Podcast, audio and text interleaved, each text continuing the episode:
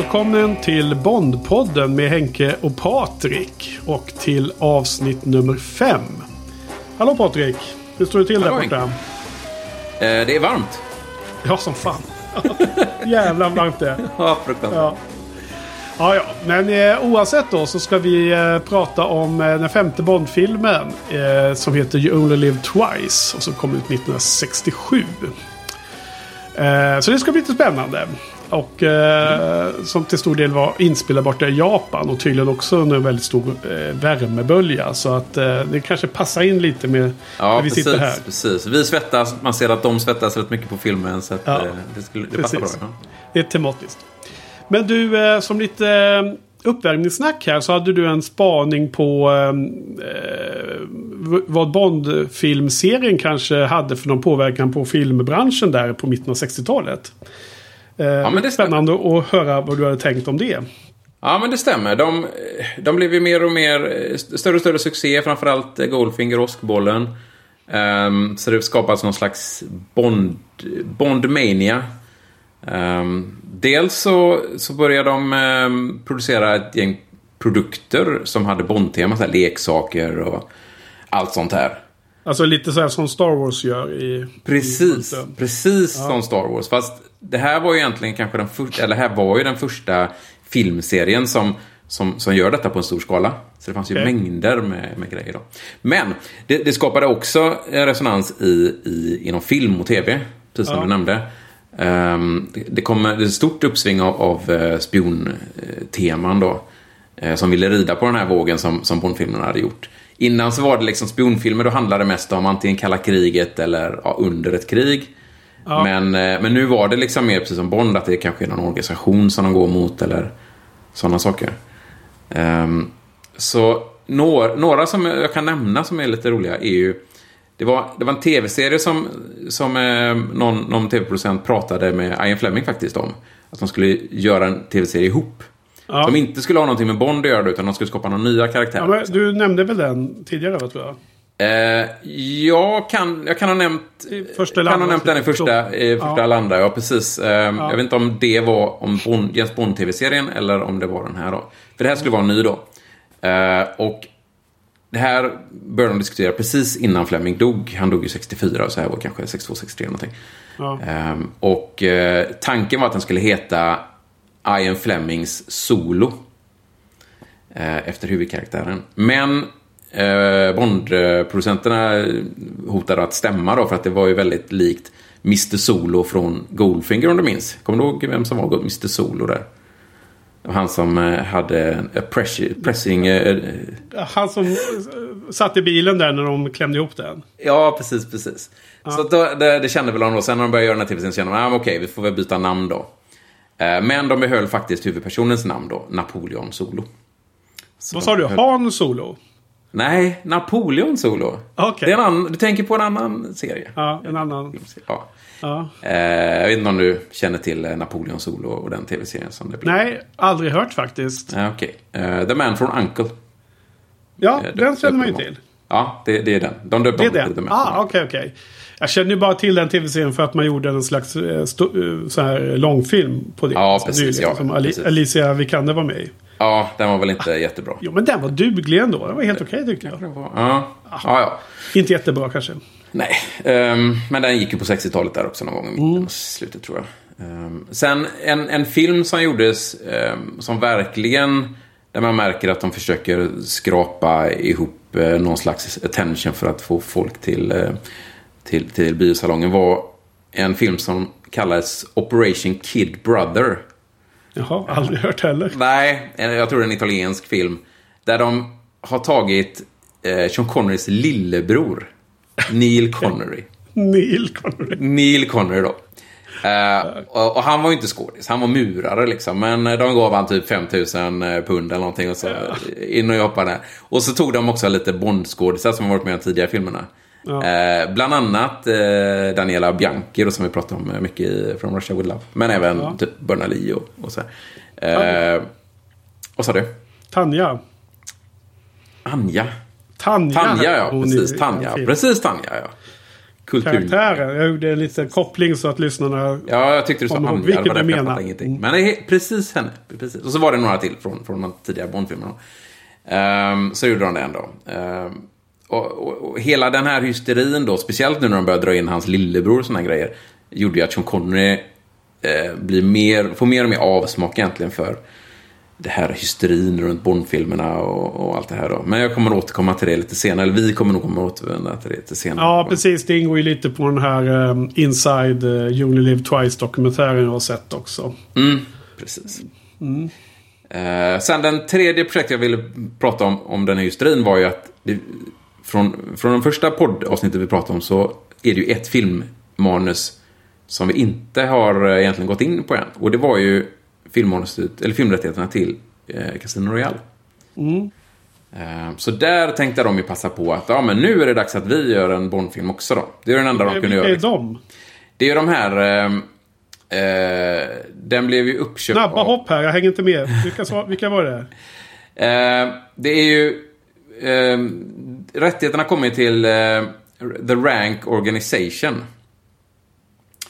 Det var ju en man som hette... Vad hette han då? Eh, blev jag lite sådär... Men det, men det känns som det är någonting vi ska prata om när vi pratar om uh, Casino Royale. Ja, precis. Eh, Rattoff. Gregory Rattoff var det som köpte in och sen dog han och så sålde de rättigheterna till någon annan. Och så. Så att, men det var någon, någon amerikan... det fanns rättigheter på vift helt enkelt. Det kan räcka På vift, nu. precis, precis. Så den gjorde de då. Eh, Och den, som du säger, kommer vi prata om lite senare. Eh, Men det var, har vi den här filmen med Woody Allen och dem? Eller? Ja, Woody Allen, David Niven. Är David Niven som spelar Ja, men Bond. det är ju som en komedi. En, en spoof-film är det ju. Jag Den, ble, den blev inte lyckad, så kan man väl säga. Ja, men det, det finns ju inte ett, en allvarlig sekund i den filmen. Så att du kan ju inte ha menat att det skulle vara en, en eh, film likt en Bond-film. Eh, nej, men de, 60-talet. nej, men de hade definitivt tänkt att få in en hel del pengar på den. Men den Okej. blev ju en gigantisk flopp. Och det var ju faktiskt en av anledningarna till att den här spion eh, eh, avmattades mot slutet av 60-talet. Okej. Ja, nej, jag kände inte till den bakgrunden. Men jag såg den av någon anledning. Ja, men jag såg den i mitt eh, bloggprojekt. För då såg jag ju både tv-avsnittet Casino Royale. Jag såg den här filmen från, 70 eh, från 60-talet. Och jag såg även då en annan Bastard som kom på 80-talet. Som vi kommer till sen någon gång. Precis. Eh, och den här från 60-talet var ju... Den är festlig för att det är en sån här 60-talsorgie med eh, de färger och de kläder och de frisyrer och musiken och allting. Men... Väldigt knarkig. men ja, knark, ja, just det. Knarkig är en bra eh, beskrivning faktiskt. Jag tror jag missade f- få med det i min, i min revy, revy. Men nej, det var ju... Det är som en spoof. Det är liksom som eh, de här komedifilmerna som finns som alltid spoofar olika kända genrer. Alltså, det är ju en parodi eh, på Ja, hela... parodi. eh, Det bra. är indianer och cowboys och det är ufon och det är... Alltså, herregud. Den är... Nej, men så den är ganska dålig faktiskt. Fast, fast den kan ha intresse att se den om man liksom är en completist och vill se allting som har med Bond att göra. Men det var intressant. eh, Ja, men man förstår att det var en uppsving. Och vi nämnde någonting också häromdagen om den här The Ipcress File då som jag Ja, har just sett. det. Just det. Och eh, det är ju. Le- kommer ju också här just nu. ja. Mm. Ja.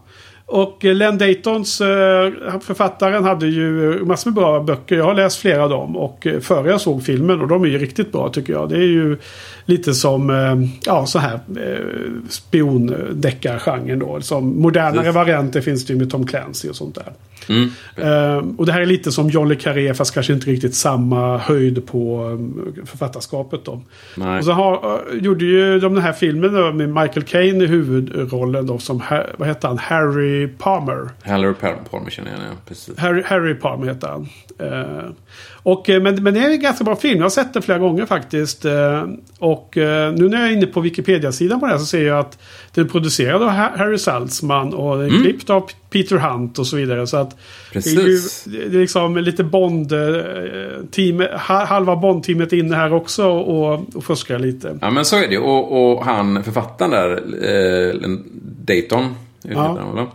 Han, var ju, ja. han, Ja. ja. precis. Han var ju inne och nosade på manus, manuset till eh, From Russia With Love och skrev lite grann på den. Så att det verkar som de kände varandra eh, rätt väl. Det var väl en liten klick där i London som jobbade med det här på 60-talet. liksom. antagligen. Fråga dig, har du sett den där filmen eller? The Ipcress File. An, jag, jag tror jag har sett någon av, av de tre filmerna som Michael Caine gjorde. Eh, men jag kan inte minnas vilken och det var för hundra år sedan. Liksom. Ja. Så jag kan inte Ja, minnas precis. den alls egentligen. Den är ju från 65 och så fick den två uppföljare då. då. Mm, ja, de minns jag. Eh, Den som heter Funeral in Berlin från 1966 och Billion Dollar Brain från 67. Ja, okej. Så att... eh, Det var den som fan, gjorde... De, de, de filmerna som gjorde Michael Caine tror jag. Det var väl de som gjorde honom känd tror jag. Till och med Ken Adam var också med i det här. Mm. Mm, den lilla klicken som du sa.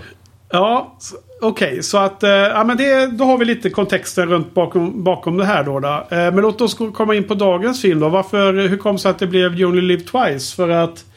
Som de eh, highlightar i den här eh, dokumentärfilmen då så hade man ju redan ganska tidigt i filmserien börjat eh, teasa om att Bond skulle återkomma i On Her Majesty's Secret Service. Men det, är liksom, det skjuts på hela tiden. Nu, nu Ja. klämmer, de, in ytterligare en film emellan. Precis, de skjuter den här filmen framför sig hela tiden.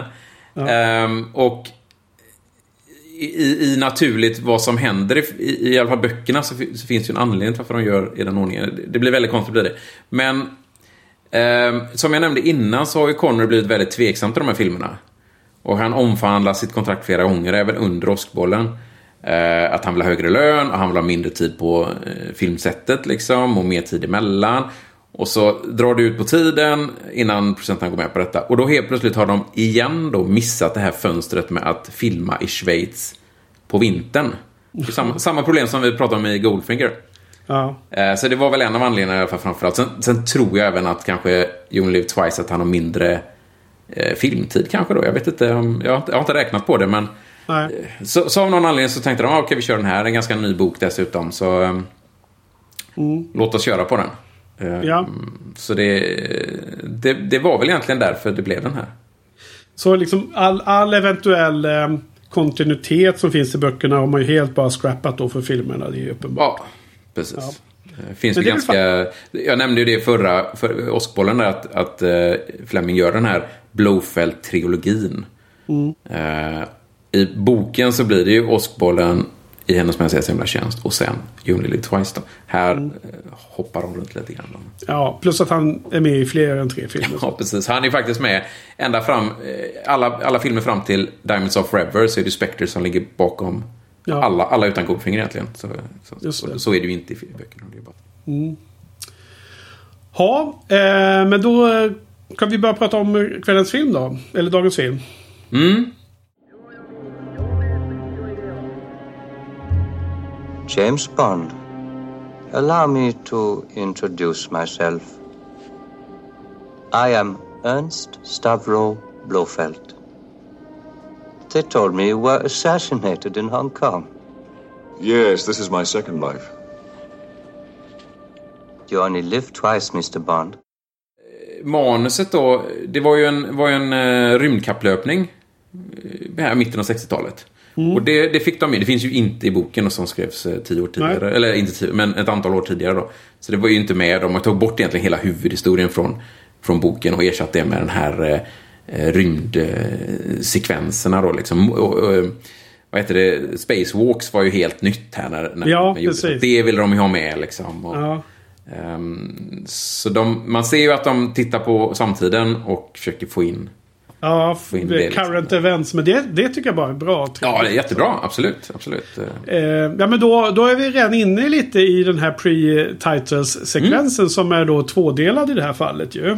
Ja, För att, för att det så får man ju se när eh, eh, okända, okänd eh, organisation alternativt eh, makt då eh, snor en amerikansk eh, rymdfarkost. Just det. Och den här killen som är ute på spacewalk och blir klipps av. Han, hans eh, lifeline blir avklippt och han åker iväg som i Gravity liksom helt Precis. lös. Rösten klipps av. Alltså, eller, ja. Ja. Hemsk scen egentligen, är det inte det? ja, effektiv. Alltså man, man känner ju verkligen att... Shit, liksom. Det, Ja, jag, jag har tänkt på det många gånger och nu känns det som, ännu mer som att det är liksom enkla medel men det är en hor horrifying liksom death som man, han, han ska... Eh, skräcken Mm. Där. ju. Han, han upplever när han dör, innan han dör. Men eh, man undrar också lite varför han inte kravlas in lite fortare. Eller hur? Precis. Det hade ju ändå tid på sig såg man ju. Det var bara att komma innanför eh, käftarna så var man på insidan liksom. Ja, ja. Eh, så, är det ju. även komma in i sin egen eh, kapsel då. Sen, sen då så glider det snabbt eh, över till eh, via lite så här politiker så, så britterna ska ju vara liksom räddaren i nöden och britterna är liksom USA och, och Sovjetunionen är stora men, men Storbritannien är ännu större får man en känsla av i de här mötena. Liksom, de är Ja, så, det- extremt pompösa och storslagna och det är liksom 1700-tals eh, eh, nivån på hur länderna förhåller sig till varandra. Liksom. Alltså, det- Storbritannien är störst. Liksom. Ja, men precis. Och det är ju jättekul för att, att eh, ja, nu går jag tillbaka till boken igen, men i boken har ju väldigt, i den är det väldigt tydligt att Storbritanniens makt är på väg att ta slut. Och de pratar mycket om att, att i i de här böckerna, att just i det här området, att, att eh, ja, det, deras tid är slut egentligen, liksom. Ja. Som, som världsmakt då. Men här är de liksom... det var i är de- verkligheten också. Som det var, ja, men precis. Och här är de ju fortfarande liksom, sitter emellan och medlar och Ja. vi är med på de Och här... våran man alla- eh, håller på att re, reder upp det här liksom. Så att, eh, och så klipper de till. Bond. Som då är eh, med en kinesiska som smakar på ett något visst sätt. Och eh, ganska Bara annorlunda, inte bättre. Bara annorlunda. Annorlunda. Ehm, spelas av någon skådespelerska som jag inte riktigt vet vem, vad hon hette. Men var tydligen bekant med Sean Connery privat. Så det var ju en lustig eh, eh, trivia. Jaha, ja, det, är- det är ju intressant. Eh, Det det är ju väldigt intressant faktiskt. Eh, Vadå då? Hon heter ju... Ja, jag kommer inte ihåg vad hon heter. Jo, Kolla på Tsai, IMDb. Tsai Chin heter hon. Men det roliga är ju att hon kommer inte komma tillbaka till Bond-filmerna eh, långt, långt, långt senare. Sai Chin Ling, komma Ja. Chinese Girl in Hong Kong. Ja, Precis, hon, hon kommer ju komma tillbaka i 2006 eller någonting sen. Men det är ja, okej. långt sen. Eh, men så jag kommer ihåg eh, när jag såg den här filmen första gången. Och, och det är inte så vanligt att man... Eller rätt sagt, det är, ganska, det är ovanligt men ibland så får man en sån här minnesbilder, flashbacks från när man såg filmen första gången. Mhm. Kan du uppleva det fortfarande i vissa speciella scener? Alltså Absolut. det, liksom, det har känns väldigt så här speciellt och man kommer Ja. ihåg det fortfarande. Och jag, jag, jag tyckte det var väldigt effektivt när han blev nedmejad och så där. Ja, precis. Fast nu för tiden vet man om att han överlevde. Så att eh, det blir inte lika upprörande. Men jag kommer ihåg att liksom han blev... Det, det kändes som att det här var en väldigt bra pre-titles-sekvens. För att den var så spektakulär. Kommer jag ihåg. Ja, men det, dödar man huvudpersonen direkt så är det ju väldigt Ja. spektakulärt. I, i, I dagens läge så vet man ju att ja, han överlever. Eller Han liksom, överlevde, ja. Skjuter de någon i början så överlever de. Men, Det är liksom lite som det här ryktet som Joss Whedon har. Att, eh, som är taget från både Buffy och Angel. Att han, han även eh, stora karaktärer i serien kan dö. mm, Men det är så lustigt att, och lite samma som eh, Game, of Thrones och så ja. också. Men eh, både för Joss och Game of Thrones så är det liksom antalet stora karaktärer som dör är ändå ganska få. Om man tittar över hela säsongerna. All, alla säsonger som finns. Men det viktiga är att göra det i början. För då, då Ja. sätter man en förväntan hos eh, tittaren. Liksom. Och tittaren kommer... Publiken kommer liksom tänka sig att det här är en serie där vem som helst kan dö. Och så hänger Mm. ja, det kvar. stämmer, stämmer. Eh, men det var lite roligt. Eh, Däremot nu för tiden då när man är så här på nitpicking ehm, vad heter det, humör så kan jag tycka så här att när Bond, när de reser upp den där sängen Mm. och han blir skjuten och typ dör. Sen så drar de ner sängen igen så ligger han helt raklång i Ja. sängen. Istället för att han vet. ihop, ihop Längst ner i- längst ner ja, ligger Ja, en liten hög där Precis. ihopkrupen i någon slags fosterställning. Så det, det, det känns som att han måste vara väldigt stark och stel i kroppen om man ska kunna hålla sig liggande så. Eller hur? Det är Bond, vet du. Lite larger är than life. Det är så. Vi har inte pratat om eh, vad filmen handlar om egentligen. Kanske ska vi... ja en mission lite- brief är väl, Ja. är väl lämpligt. Kom på det nu. Ja. Mm. För de som, det var länge sedan som, som såg filmen, så vi bara tar lite snabbt där. Det handlar ju egentligen att ett, eh, det börjar med, som vi pratade, att ett amerikanskt rymdskepp blir kapat i rymden. Och eh, rys- amerikanerna skyller på sovjeterna och, och, och så blir det lite oro bland världsmakterna. Och eh, eh, Bond skickas ju av, av britterna då för att undersöka det. De, britterna tror att det är någonstans i Japan de ska titta, så han, han skickas dit. Eh, och sen så leder det vidare. Ryssarnas eh, får också en, en rymdraket eh, kapad. Eh, och det visar sig att det är Spectre då som ligger bakom för att försöka skapa ett tredje världskrig. Eh, det. På order från Kina. Ja, precis. Det är någon slags eh, eh, kontraktsuppdrag liksom nästan. Ja, de gör ju mycket sådana saker verkar det som. Eh, Vilket är intressant. Jag pratade ju om det att Att i böckerna var det ju ryssarna som var skurkar, men här i filmerna, de enda egentligen länderna som är skurkar här i början, det känns som det är Kina. För Kina finansierade ju Goldfinger också. Ja. Så lite, Det är väl liksom innan, eh, men- vä- väldigt eh, före sin tid. Verkligen. De Verkligen. var, de var insiktsfulla. Mm. Eon Productions. Precis. Ja. Men eh, jag har också märke till det. Och det är väl så att här cashen måste in liksom. De måste ha in cash hela tiden. ja, Så får man göra sådana uppdrag. precis. Okej, ja så ska Bond utreda och så ska eh, världskrig undan eh, liksom röjas. Eller så här, risken för världskrig. Så nu är det lite, nu börjar det här storslagna problemen komma in. Va? Ja, det hade vi redan åskbollen där med två atomvapen. Ja, just det. Det Men, stämmer. men eh, som sagt, nu, nu börjar ju det komma mer och mer i filmerna. Ja. Precis, åskbollen var det egentligen som startade. Ja. Det är helt ja. Mm. Ha, eh, sen så brukar du vilja prata om eh, title-sekvensen. För du gillar ju sånt. Ja, den här är väl ingen höjdare direkt. Den, den, den börjar ju zoomar in på Bonds röda blod när han ligger raklång då i sängen. En splash där ja. En splash och så, och så går den in på eh, någon röd parasoll. Och sen är det någon slags Asien, Japan-tema i den. Den är inte jättebra. Är inte Nej, jättebra. det, det är lustigt att de... Eh, du har förstås sett eh, Pink Floyds eh, livekonsert Live at Pompeji från 72. Eh, sällan jag lyssnar på den. Typ aldrig. Nej, men, men du kollar på videon hoppas jag, för den är ju fantastisk. Den är ju den. otroligt bra. Men där, där klipper de... Där, till musiken då som har de ibland collage, eh, eh, filmsnuttar som inte visar själva orkestern som spelar. Nej. Och då är det oftast på sån här eh, lava som flödar och såna här hot, varma gyttjepölar som bubblar av värme Mm, från innan jorden. Jag tycker att det återkommer ganska mycket här. Det, det är sådana bildelement som är i den här uh, title section. Så jag, jag kände mig lite hemma och kände. Ja, vad skönt. Ty, Skönt tyckte att det var väldigt eh, mysigt och fint. Ja, med det finns ju en anledning till, till vulkanerna. För det, ja, de har ju sin lair kommer till i en det. vulkan. Kommer till det, ja. ja. Ja, Men, men den är kanske inte jättebra. Och sen har du då titelspåret eh, av Nancy Sinatra som sjungs över detta då. just det. Och det är väl, eh, det är väl helt okej. Alla de här låtarna är mer eller mindre ikoniska. Men det är inte en av mina favoriter skulle jag säga. Jag håller helt med. Ja, okej. Ganska Ja, vi, eh, vi, vi glömde säga det att jag tycker ändå det är ganska spektakulärt genomfört liksom. Den här eh, låtsasbegravningen till havs. Och att han liksom åker ner i en jävla säck liksom som de har sytt ihop. Och, och liksom han ligger där och andas och sådär. Den är väldigt raklång den här eh, säcken, tänkte jag. För han men ligger ju inte på någon sydd, planka. den- jo, han ligger ju inte på någon planka. så Han borde ju vikt. Ja, jag vet inte. Ja. Men eh, de ville det de verkar ville vara väl, väldigt... eh, ja. der- Deras, det här tyget ser väldigt stelt ut. Det är, det är som någon slags gammaldags eh, Säck. sjösäck liksom. Ja, precis.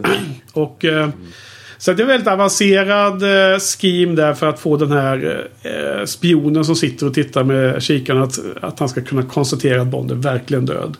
Och sen Ja. har vi då Moneypenny och, och M allihopa är, är på den här ubåten då, lustigt nog.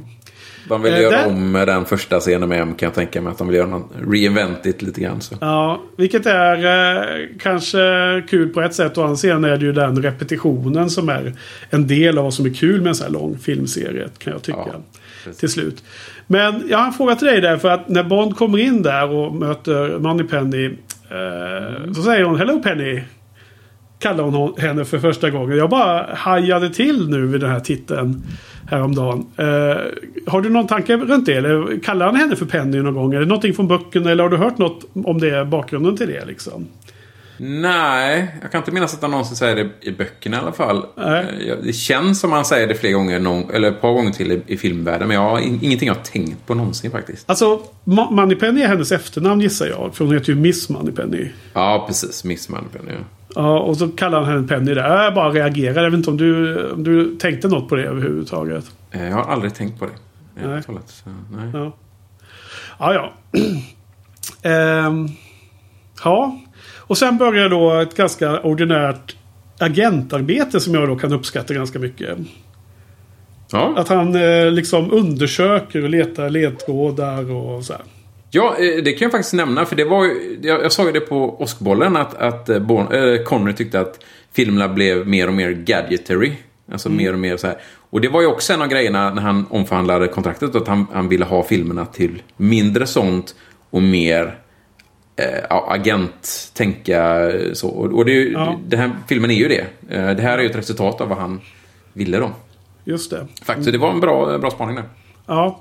ja, men det är lite med det. Och, och eh, då stöter han ju på eh, Aki då. Eh, den här filmens eh, klart härligaste kvinnliga karaktär. Alla kategorier. Väldigt kompetent agent, definitivt. Eh, japanska agent som jobbar för eh, Tiger eller Tanaka eller vad han nu hette va. Som är en otroligt bra eh, allierad. En av de eh, bästa.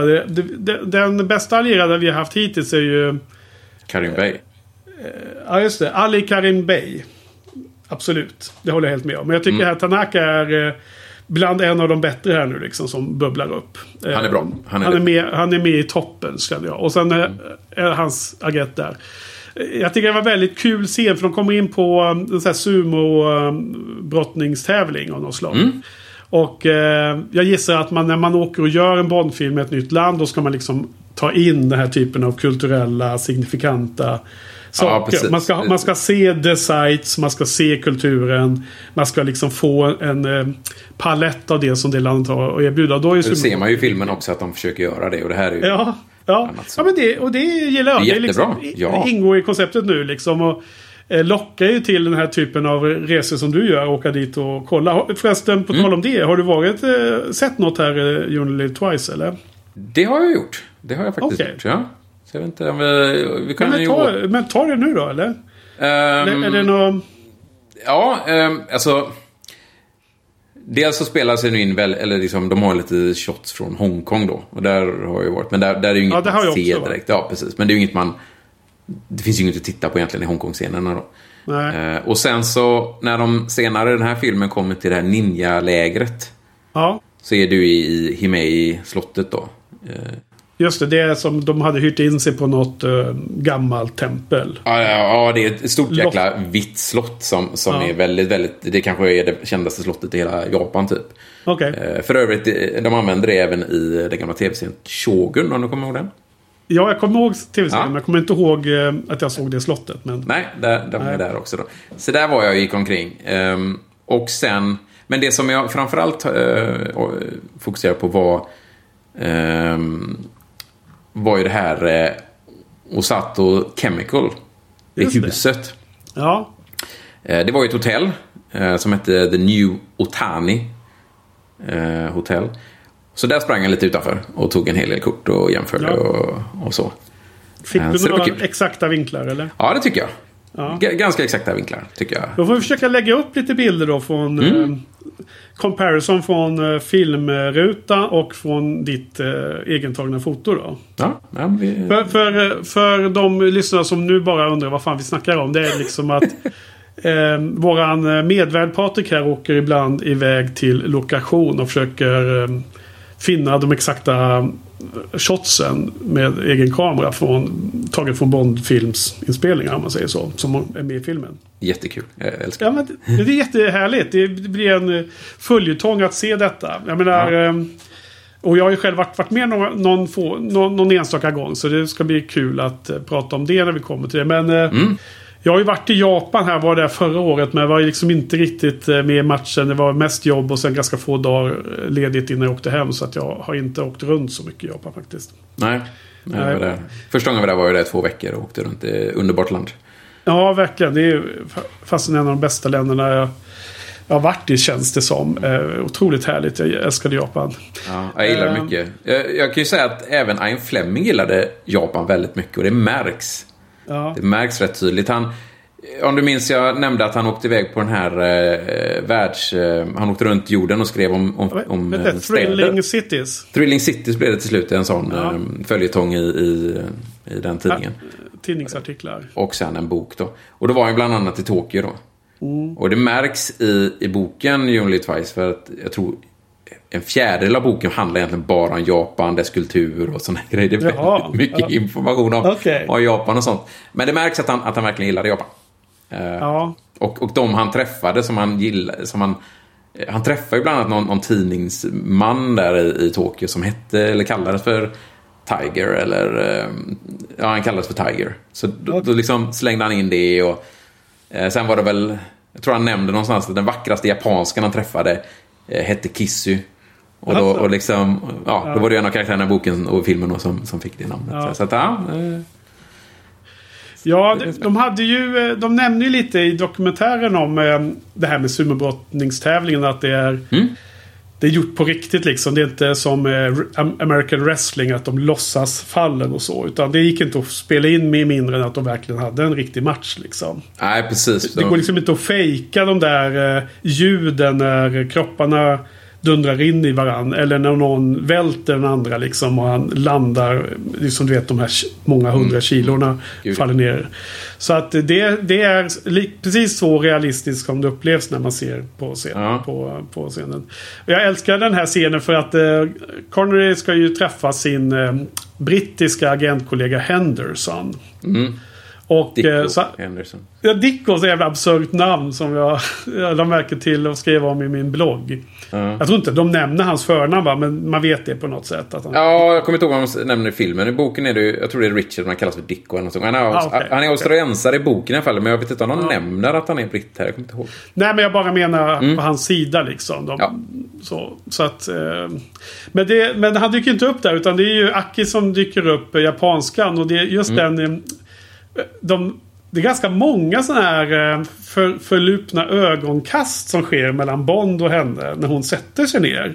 Och det tycker jag är så himla rolig, hela den lilla sekvensen. Jag menar, bara första blicken han gör när han ser att det sätter sig någon som han inte väntar sig bredvid. Och liksom inte riktigt vet om hon är, bara liksom hittade en ledig plats eller hur det var liksom. Men det, det testar han ju vattnet där. Med världens sämsta eh, lösenord liksom. Ja, Men ja. Men visst är de härliga den här scenen? eh, ja, det är den. Jag har inte tänkt på den lika mycket som du verkar ha gjort. Men, eh, Ja, Nej, men alltså det är de här små... Det, det var ju i Thunderbolt förra filmen där han hade, gav en liten eh, sorgsen blick när han pratade med Domino över en drink. Och det är lite samma här. Att man, bror, hennes bror där. Mm. det, det är väldigt eh, härligt spelat. Så jag gillar Connery. Och även i denna film då. Ehm, där kan vi kanske liksom bara nämna lite rolig eh, trivia ba- bakom eh, från dokumentären där. Att de, de eh, scoutar ju loca- locations i, i Japan. Och, och det här eh, stora hotellet då, då som blev det här. Eh, vad hette det företaget? Osato, Osato Chemicals. Ja, det var ju lätt att hitta och så vidare. Men då, sen så eh, hade ju då producenterna Cubby och Harry Salzman. Och så har de ju tagit in en ny regissör. Louis Stewart. Har du något på honom? Ska vi nä- nämna något om den nya regissören eller? Eller så kommer vi till det Eh, kanske. Louis Gilbert. Gilbert, jag har skrivit fel här. Gilbert ja. Eh, nej, egentligen inte mer än att eh, han hade väl precis gjort den här Alfie. Och, som fick stor framgång. Men uh, jag vet Just inte. Men annars har jag Det med eh, tänkte nämna så mer. Michael Caine va? Ja, jag har för mig till mig. Ja. Ja, men då var de ju i alla fall eh, de två, alltså producenterna två stycken, Louis Gilbert och sen även Ken Adam. Det kanske var fler, men det var i alla fall de som åkte runt och letade. Och de skulle leta efter ett slott vid havet. Ja, just det. Precis, för, Eh, precis. Det finns ett slott i havet i boken som är Ja. The Lair. Då. Mm. Men det finns inga slott i Japan vid, vid havet och jag gissar att det är för att du vet tsunamis och sådana här saker. Liksom. Ja, fast det är så konstigt. Ja. Mm. Men det i vilka fall inte. Och De det hittar slut- inget i alla fall. Nej, precis. Det, det slutar med att de eh, fick hyra en helikopter för att åka runt och leta. De letade jättemånga dagar. Eh, Louis Gilbert då, då, korrekt namn. Han var ju då jätteflygrädd. Alltså. Och eh, eh, han gillade inte alls att åka helikopter. Och de hade då en, en eh, ganska gammal helikopterförare som Som var- skakat på handen och hade hört. så här shakes liksom. Precis. typ. Han var så gammal Ja, så ja, han visade på kartan så här. Så såg liksom Louis att han liksom knappt kunde hålla stilla fingret. Och han var så jätteorolig. Så flö, flög de iväg och då så, så vände han sig om helikopterpiloten och sa att han var en kamikaze-pilot. Ja, Så att det var som att den, den enda överlevande kamikaze-piloten från andra världskriget var skulle flyga honom. Så att han var ju liksom skärrad. Men, men tydligen var den här piloten jättebra. Vilket hade eh, väldigt stor betydelse senare under inspelningen. För han återkommer i, i, i storyn här. intressant. Eh, Sen då när de åkte och såg de här utdöda och ibland inte helt utdöda utan även aktiva vulkaner. Det var då de kom på hela den här nya idén med Willens lär. Att man skulle bo, man skulle, ha, man skulle ha en konstgjord sjö och ha sin lär under. Så att det var tydligen något som de hittade på. eh, Om det var Cubby Broccoli eller något sånt där som tänkte ut att det där, eh, det där blir bra. Och, och fråga Ken Adam, kan du bygga det här liksom? Och, och han, han drog till med liksom det dyraste han kunde tänka sig om det var typ eh, En miljon var det. en miljon Ja. dollar. Och så tyckte Cabby bara, ja men det, kör på det. ja. typ. Men alltså, då var väl hela, hela budgeten var kanske på tre miljoner eller något sånt där, eller? Um, Ostbollen hade väl någonting på runt 5,5 tror jag. Men eftersom den gick över budget och över tid så vet jag att de fick mindre, mindre budget för Only Twice. Jag är inte helt säker på vad budgeten var, men den var ju Nej. mindre än 5 Den kan ligga på 3 någonting. Så det var ju Ja. en stor del av budgeten som bara Ja. till den här. Och de byggde en bisarrt stor eh, stage då i England med hela innan. eh, I, i, i typ 1 till 1 storlek av den här innandömet av den här vulkanen. Som Ja, verkar. man ser ju hur stor den är liksom. Ja. Så det var fascinerande. Ehm, Det återkommer även i de här intervjuerna flera som, som lyfter hur ehm, eh, de här två producenterna, eh, Broccoli och Salzman, inte tvekade en sekund. De gav allting till pro- produktionsteamet. Exakt vad de än ville. Hela tiden. Vilket jag tycker är otroligt bra. Ja, eh, his- jag skulle ändå säga att historien är nog mer att Saltzman ville hålla i pengarna. Och Cabby körde på. Ehm, Ja, alltså vad lustigt att du säger det. För att man får en känsla av att eh, Broccoli, Cubby, Cubby är ju den liksom the good guy. Får man en Ja, känsla av. Och, det, och, ehm, och liksom när de nämner Har- Harry Saltzman så är det oftast med något som är lite negativt. Så har jag hört mycket. Samtidigt så är det ju vinnaren som, som skriver historien. Eh, men ja, jag har hört mycket. Men vad menar du också. med vinnaren? Alltså, jag hade ju egentligen tänkt prata om det här nu, men, men det, det, här omkring så började det komma en hel del slitningar mellan Saltzman och Broccoli. Jaha. Och egentligen kommer de fram till att de, de ska producera varannan film hädanefter. För de klarar inte riktigt av... De skulle dela på liksom producentnamn eh, liksom ovanför filmen så. Len- Lennon McCartney. Ja, antagligen som det. Inte för att jag kan allt för mycket om dem. Men, De gjorde ju låtarna helt själva men ändå skrev det alltid Lennon McCartney. Ja. ja, men, precis, jo, men just det. Det har jag hört. Ja. Eh, Så det, det, det börjar ju här då. Att de börjar, de, slitningarna börjar komma här. Och det kommer ju sluta med att Salzman säljer allting till Broccoli då. Nu, om ett antal år då. Eh, vi kommer till det. Men, men Okej. eh, mm, så jag håller med. Men, men observera att av det här extra materialet som finns på Blu-ray som jag verkligen kan rekommendera. Speciellt den här eh, bakom eh, alltså, dokumentären om inspelningen som heter Inside You Only Live Twice. Den var väldigt bra. Eh, den var den bästa hittills. Men eh, eh, en dryg halvtimme lång. Men den är ju, den är ju mer eller mindre tids... Den, den är från tiden runt filmen som jag förstår det. Medan annat extra material är gjort mycket senare. Okej. Så det finns olika tids... Vilket fall som helst så... Det här inspelningen drogs ju med en hel del olyckor också. Och det. det var det jag skulle återkomma till med den här kamikaze. Den här kamikaze-piloten eh, som hade the shakes Det låter händerna. inte bra det här. Alltså. Nej, nej. Ja, ja, men vi kanske ska återkomma till det sen. eh, Med Little Nelly och allting. Så vi, vi, vi får prata vidare lite om filmhandlingen då. Eh, Ja men den här Henderson som han till slut... Eller först så blir han ju... Blir han ju... Jagar han ju henne där på något sätt. Ja, hon Aki, sticker så blir, liksom. Och, eller, ja. Ja, de springer och springer liksom i gångar och sånt Ja. där. Ganska, ganska bisarr se, sekvens. Så Han får åka i en rutschkana och sen dyker han upp hos Tanaka plötsligt. Vilket är Mm. en överraskning. För nu, nu tänker man nu är han ju hos Spectre igen. Det är alltid Precis. så att man hamnar han fångas alltid. Han fångas Ja. alltid. Så är det Ja. Och den härliga Tanaka. Han är ju så himla skön alltså den här Tanaka. Mm. Vilken eh, härlig karaktär. Han har liksom bra aura tycker jag. Han och Aki, vilket jäkla team alltså han har fått med sig här Bond. Jag håller med Det är dig. super. De två är eh, riktigt bra i den här filmen. Jag har inte pratat om det så mycket, liksom om vad ens för, ingångsvärden i hur vad man kom ihåg om filmen. Jag hade för mig att jag, att jag tyckte den här var ganska svag. Men, Mm. men alltså jag är så himla nöjd med den här tittningen. Den här har vuxit i mina ögon jättemycket nu måste jag säga. Härligt.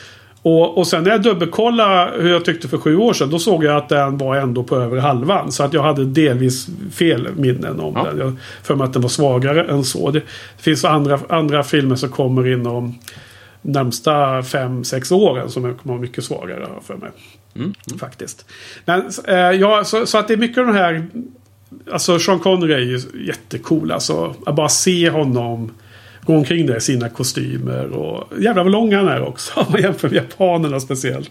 Jo, men det är... Ja, precis. Ja, ja, men vilket fall som helst. Eh, jag, jag tycker det är underbart att eh, se Connery. Han är en stor eh, anledning till att man gillar filmen eh, väldigt eh, länge. Det är alltid så att eh, hur länge gillar man en Bondfilm? Hur pass absurd blir det mot slutet för att, man ska, för att den ska tappa en liksom? Mm, alltså, Första timmen är nästan alltid bra. Ja. Sen är frågan hur länge kan liksom, du vet. ehm, andra filmen, då går man ända in i mål. Allt är perfekt. Vissa andra filmer, då kommer man bara ruttna efter ett tag. Och så är man inte så intresserad längre. Så gäller det för mig i alla fall. Ja, så, och det, det kommer vi ju märka under, under seriens gång här. Ja. Att eh, vissa har bättre avslut, sista halvan än andra filmer. Ja, så kan man ja. säga. Eh, Så jag gillar dem i alla fall där då. eh, De här medhjälparna, eller vad man ska kalla det. De allierade till Bond i här, den här filmen då. Ja. Dicko, skulle du säga något om Dicko eller? Ja, nej men alltså. Ja, det är ju så här att man har ju sett alla filmerna i serien. Och många av våra lyssnare kanske också har sett alla filmer. Men annars så kommer en liten spoil om... det, alltså när jag ser... Nu, är, nu är en spoil på mindre än en minut tror jag. För man får spola fram om man aldrig har sett någon Spoil till. Diamantfeber kan vi säga då. Det är Diamantfeber ja. Och eh, spoilern är ju att det är ju en återkommande skådis här som spelar Henderson. Så när jag ser den här filmen så tänker inte jag på det direkt. Jag bara ser att oj, nu har han kommit till Blofeld. Ja, jag vet. Det, jag det är liksom jag det enda jag, det enda jag, jag, jag tänkte ganska länge in i scenen. Tänkte, när, när är det ska avslöjas här liksom att han är falsk?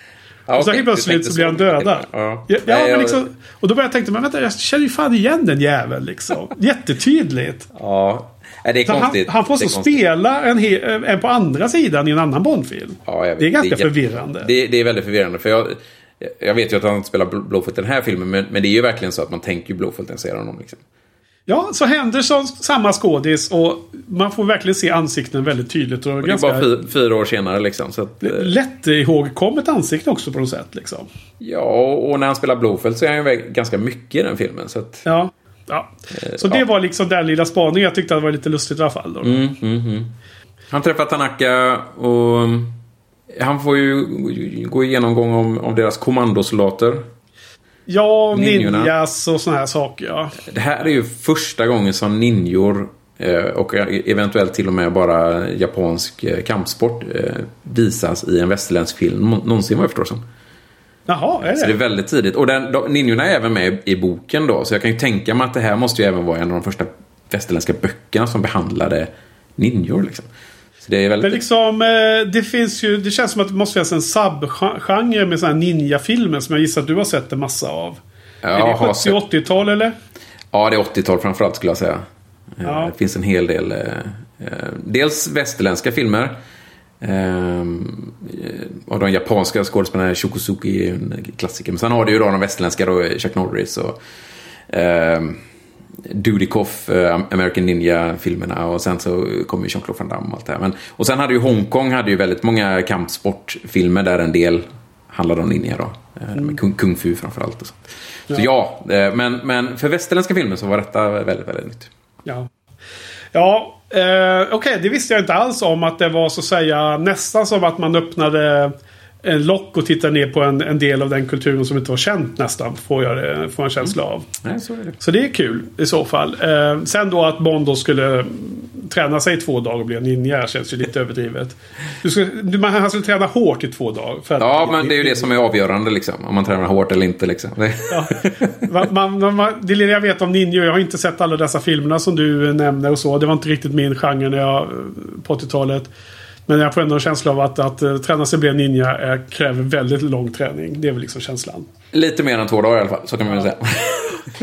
Sen, sen har vi en väldigt tidsmarkör på hela de här scenerna med eh, Tanaka och Bond när de b- blir liksom tvättade av eh, kvinnorna där. Och Tanaka som har sina olika regler att eh, i, in Japan men always come first. Women come second och allt det här. Och det, det, det får vi liksom... Eh, man höjer lite på ögonbrynen och, och, och tänker att aha, det var liksom coolt att skriva in i ett manus på den tiden. Det var liksom inget man... Så var det ju säkert på den tiden. Tyckte det var speciellt, i, konstigt. speciellt i Japan liksom. Ja.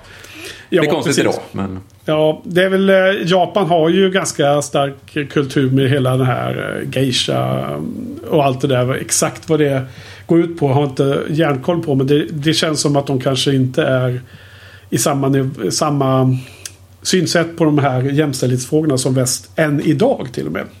Och kanske ännu mer på 60-talet. Eh, Ja, Men alla fall. Eh, man, man skyggar inte för den här typen av... Man gör skämt av det. Man vill göra glimten i ögat.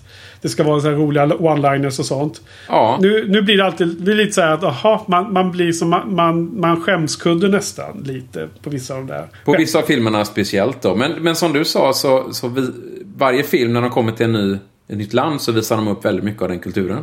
Ja, Eh, Men, men du pratade om sumobrotten förut. Och det här är också kanske en del av att där är de lite mer undgivna än vad, vad de var i väst på den tiden. Och, eh, så var det ju. ja. Eh, ja, och sen har vi det här eh, lustiga då med att det är de här eh, tre Bondbrudar ska vara med. Varav en är Ja. på onda sidan och två är på hans sida så att säga. Så det är ju det här kon- Bond-konceptet vi pratade om för några poddar sedan. Eh, Ja.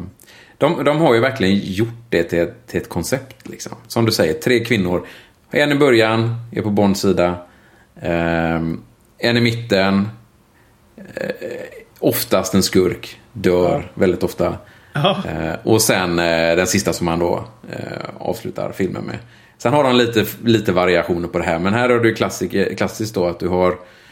Om vi inte räknar med den första i pre-title då, så har du verkligen Aki, eh, Helga Brandt och sen eh, Kissy då i slutet. Då. Ja, Eh, Så var det ju inte i böckerna. Jag vill verkligen påpeka det att i framförallt de första 8-10 böckerna, han gjorde ju 12 plus två novellsamlingar, så var det ju egentligen bara en, en enda kvinna. Och i vissa böcker hade han ingen kvinna överhuvudtaget. Eh, Och han, han låg inte med dem förrän uppdraget var slut oftast. I alla fall i den första halvan av böckerna. Det var liksom som en liten... Dels en liten belöning för att uppdraget blev, blev, blev uppfyllt då, eller att han gjort uppdraget. Men framförallt för att han inte ville eh, bryta koncentrationen. Han ville ha fullt fokus på sitt uppdrag. Lite skillnad mot filmerna. lite skillnad men eh, ja. Men det behöver vi inte ur, ur, ursäkta filmerna. De har hittat Nej, nej. en egen, egen Oh ja, och, och jag menar, det är ju visuellt och då förstår man att de vill ha in uh, snygga kvinnor och sånt där. Det drar ju, drar ju självklart folk till biografen också. Då. Så det är inget konstigt, men det är mer bara en, en, en, en intressant skillnad.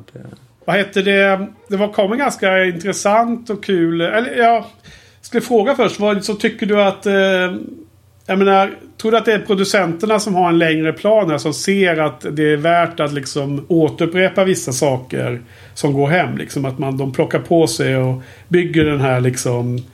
Eh, mallen för, Ja. fördjupas och blir mer och mer, bygger på mer.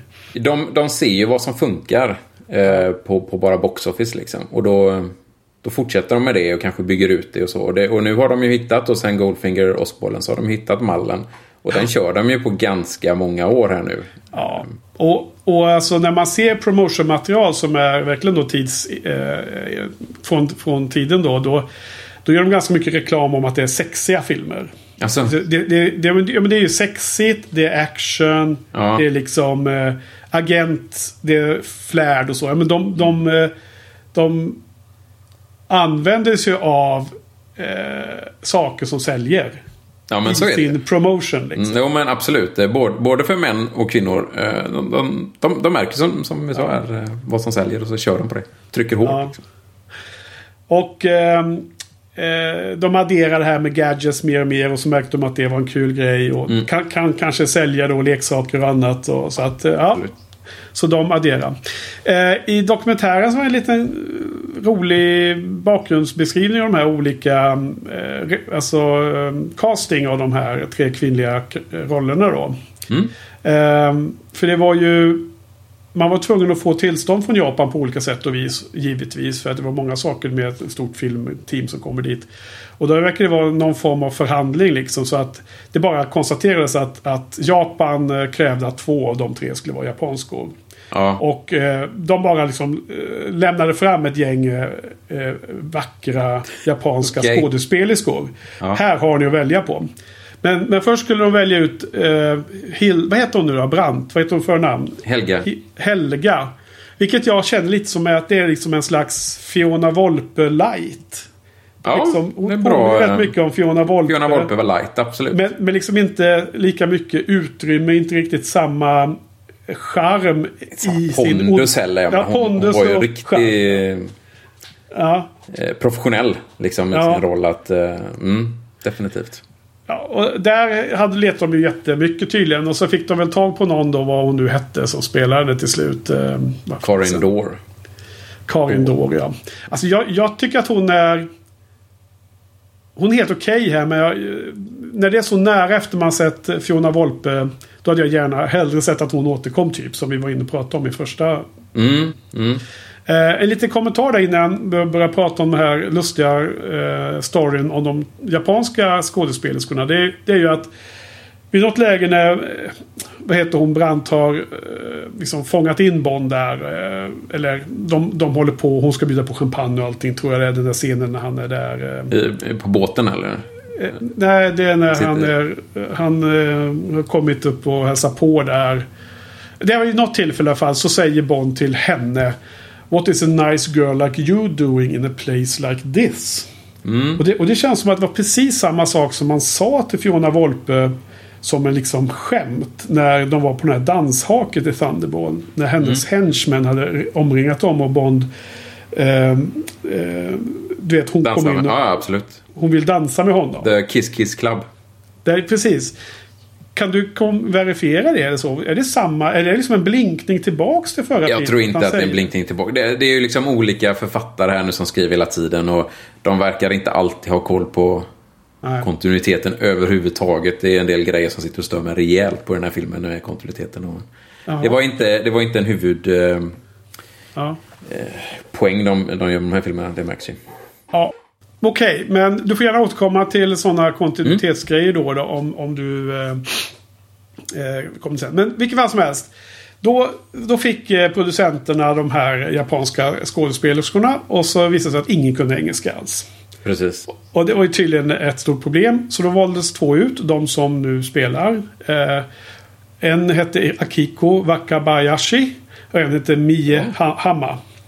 Jag har skrivit upp det här, kolla på skärmen. Ja, men Och- uttalat. Ja, alltså ja, bra. Och då skickar man dem till England för att snabbt som fan lära sig engelska. Och hon som heter Akiko. Eh, hon lärde sig väldigt snabbt och väldigt, väldigt duktig. Medan Mia Hammar, det funkar liksom bara inte. Och de väntar och väntar och det, hon kommer inte till rätta med det.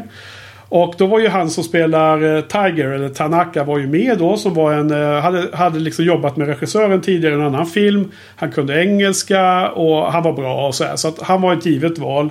Han var med i England och då fick han i uppdrag att ta den här Mie Hammar ut på en middag och sa att tyvärr liksom det, det funkar inte. Hon får flyga hem till eh, Japan liksom. Eh, De ska hitta en annan. Eh, dagen efter så kommer han, den skådespelaren då, Tetsuro Tamba.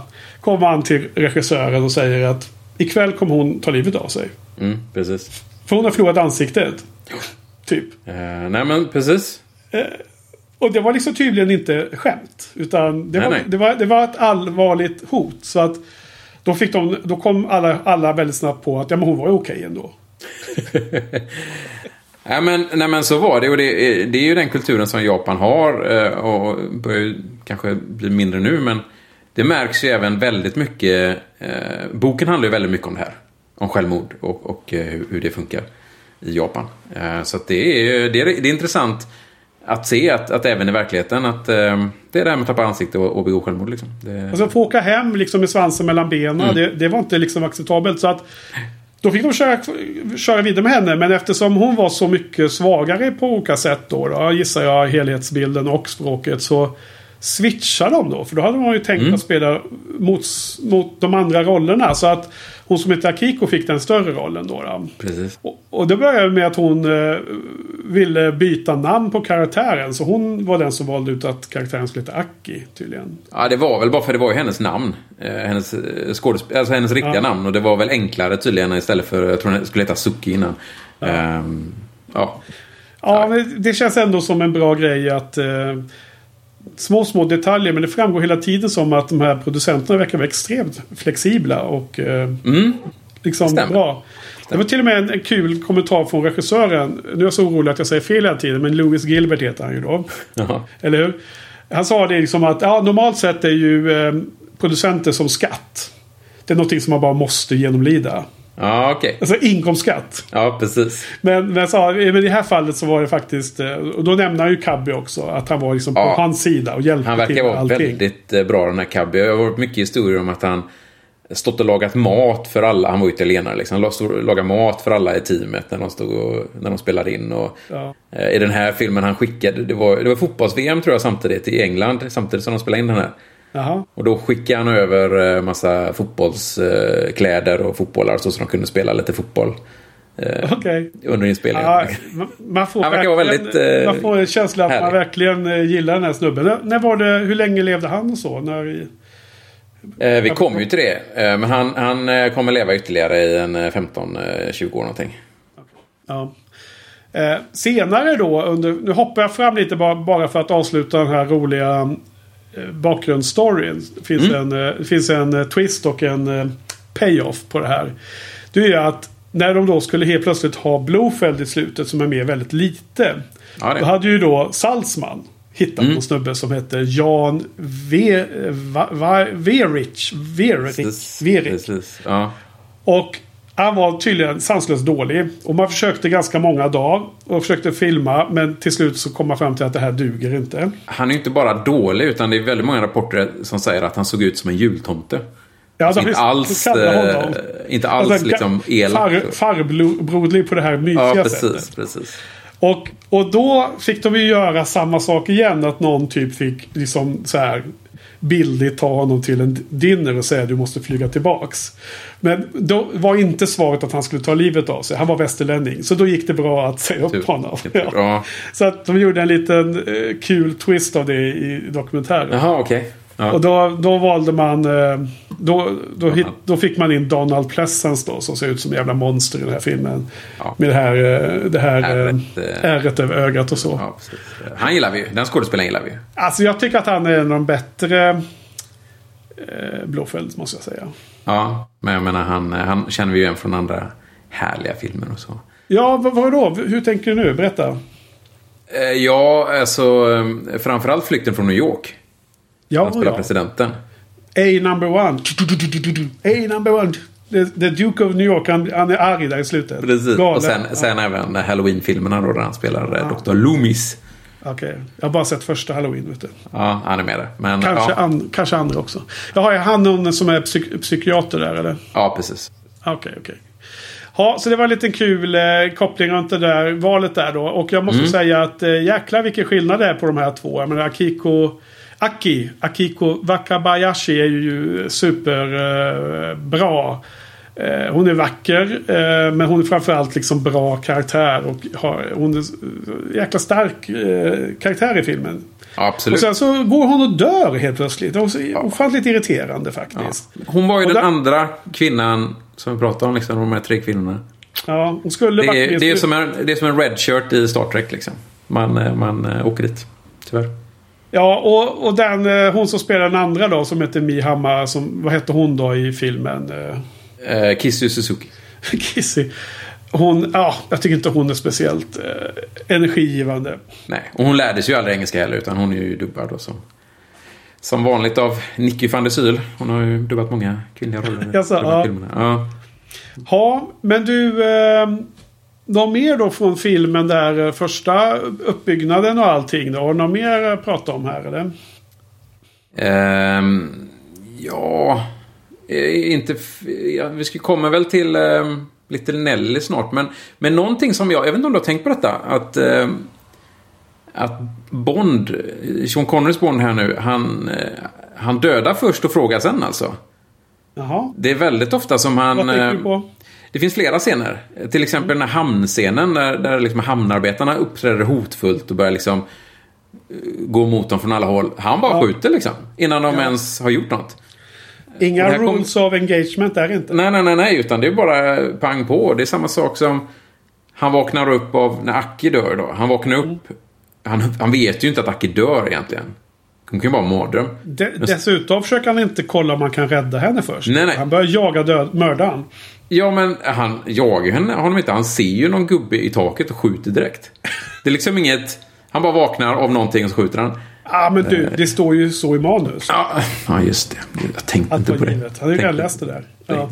Nej, men jag håller med. Det är ju, han lever i en eh, snabb värld. Man måste reagera snabbast liksom. I boken, eller i, böck, i filmerna är det verkligen så. Eh, han, han är ju ganska kallblod. Det är samma sak i den första filmen som vi pratade om. eh, Mm, verkligen. när han skjuter honom i ryggen. Eh, I boken så vill han ju inte döda i kallt blod. Han, han vill ju ha en anledning i så fall. eh, Så. Så problematiserar de det här med eh, efterdyningar av att ha mördat folk i böckerna eller? Det är så här posttraumatisk stress eller vad det heter.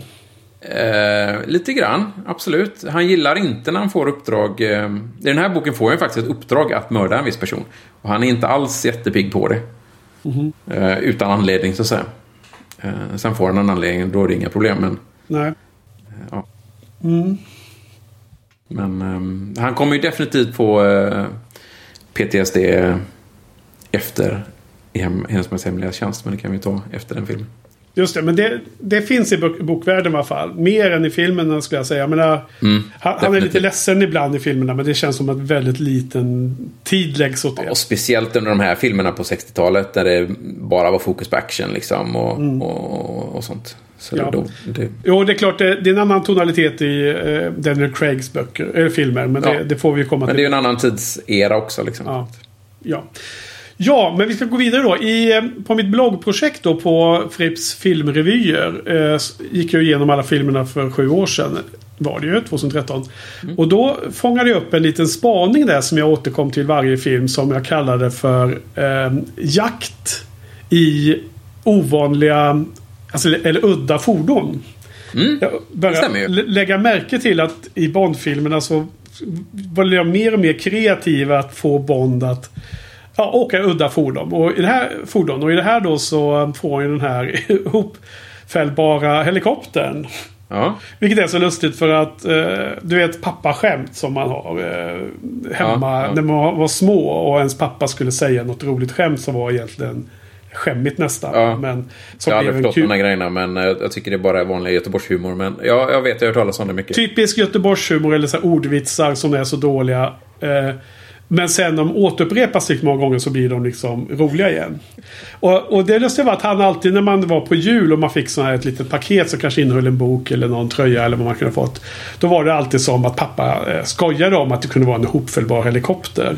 Och på helt, plötsligt nu så kommer jag på att det, det, det, jag hade sett den här filmen på Ja, det måste ju vara 60-talet det helt enkelt. det måste vara den här referensen. Absolut. Jag, jag fick aldrig liksom någon förklaring till den, till den referensen. Det var bara så absurt uttalande att jag alltid tyckte att det var kul.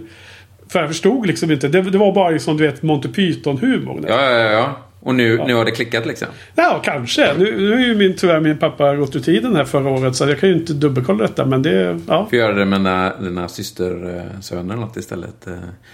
Det här kommer jag ju köra varenda jul nu. Gud vad bra, tack för tipset.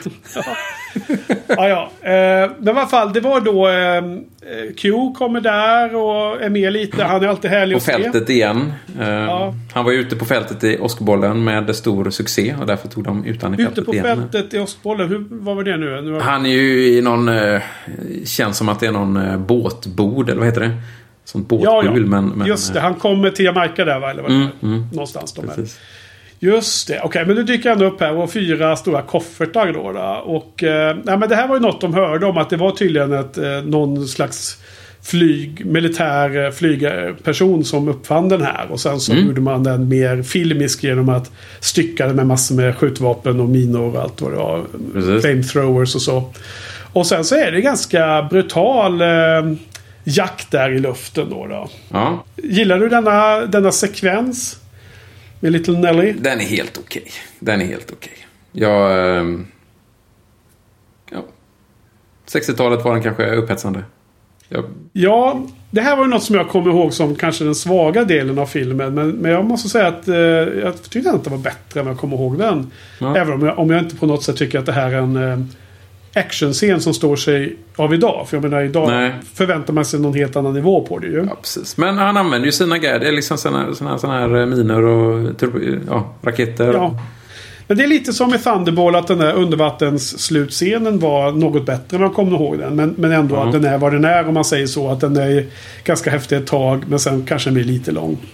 För din spaning på den här med Little Nelly, det kan man väl då säga att det, det börjar väl kanske i Åskbollen med just med den här undervattensscenen som du pratar om.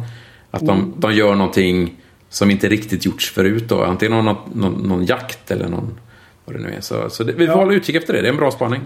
Ja, är det någonting du har eh, brukat spana på förr i tiden eller? Ja, det, är ganska ofta som man ser i Bondfilmerna att eh, hmm, det här har man aldrig gjort förut. Liksom. Eller att Ja. de, de tar något som har gjorts förut men de tar det ett steg till. Och Bondfilmerna var egentligen ganska unika det tycker jag fram till ja, de modernare actionfilmerna som också, då, då började också komma. Då. Ja, Kanske framförallt Bourne och eh, Mission Impossible och de här filmerna. Då. just det. Ehm, Mission Impossible, Mission Impossible framförallt då. Mm. Väldigt sådana, men men de det får vara introducerat nya saker. Men Bond eh, act- som actionfilm har det varit eh, satt trender och, och gjort saker första gången. Ja, det, Mm. det är så. Eh, här har vi ju då uppföljningen på Kamikaze-piloten. Han var med och körde en hel del av de här eh, helikoptrarna som eh, eh, fotografen som skulle fota flygscenerna eh, gjorde. Mm. Det var en speciell kille, jag kommer inte ihåg vad han hette nu då. Vet du vad han hette eller? John Jordan. John Jordan, okej. Eh, sen var det då en helt fruktansvärd olycka. Där de kom för nära varandra. Ja. Eh, det här kände du väl också till? Oh, ja. Och det pratar de mycket om i bakomfilmen där. Så att det blir alltså att två helikopter... Eh, typ, jag fatt, förstod inte riktigt exakt vad som hände. Men jag gissar att den, ena kom ner i och blev alltså... Den ena var över den andra. Han, han, Ja. satt, han satt i den övre och filmade ner på den undre helikoptern. Och de kom Och så kom det någon vindpust eh, som tryckte upp den undre helikoptern. Ja. Fattar du som? Så hans fot blev avhuggen. Ja, precis. Eh, vilket är helt bisarrt. Båda helikoptrarna störtade. Den understa störtade och där piloten klarade sig. Och den översta var då kamikaze-piloten, den här gamla mannen som var den bästa piloten som de säger då. Hade de lärt sig. Han lyckades trots att den var ganska sönderslagen den, den helikoptern. Bland annat så hade ju då kameramannens fot slagits av. av man kan ju tänka sig ganska mycket av den lilla helikoptern var sönder också. Men han lyckades landa helt korrekt ändå så han kunde rusa sig iväg till något sjukhus. Så berättade de att det fanns ett eh, kirurgkonvent precis i närheten. Så, Vilken tur! så, så att de fick ju med sig foten dit och så sydde de ju fast foten där Ja. på plats. Sen eh, flögs han till London och han fick bästa möjliga vård av Cubby och gänget. Och låg på sjukhus ganska länge. Eh, och det blev aldrig bra. Det gick inte att läka. Den där påsydda foten, det funkar inte. Så att till slut så valde han att amputera foten tydligen. Och Cubby var tydligen helt chockad. Han ville inte eh, att det skulle vara. Gå så. Men det fick de göra. Och, då blev han ju frisk nästan med en gång. För man läker ju fort då. Ja, precis. Och, och sen är han med och filmar eh, flygscener i nästa Bondfilm också. Alltså, I, han, han, han är det här Ariel. De visar lite nu när de åker slalom i Schweiz. Ja, ja. Från eh, nästa film. Men tyvärr dör han eh, i en freak accident när han filmar Moment 22-filmen. precis. Han, han- fall, han dog faller, han, faller, han faller ut ur ett flygplan tydligen. Ja. Under moment 22. När han antagligen filmar någonting. Alltså jag... eh, Ja, hemskt.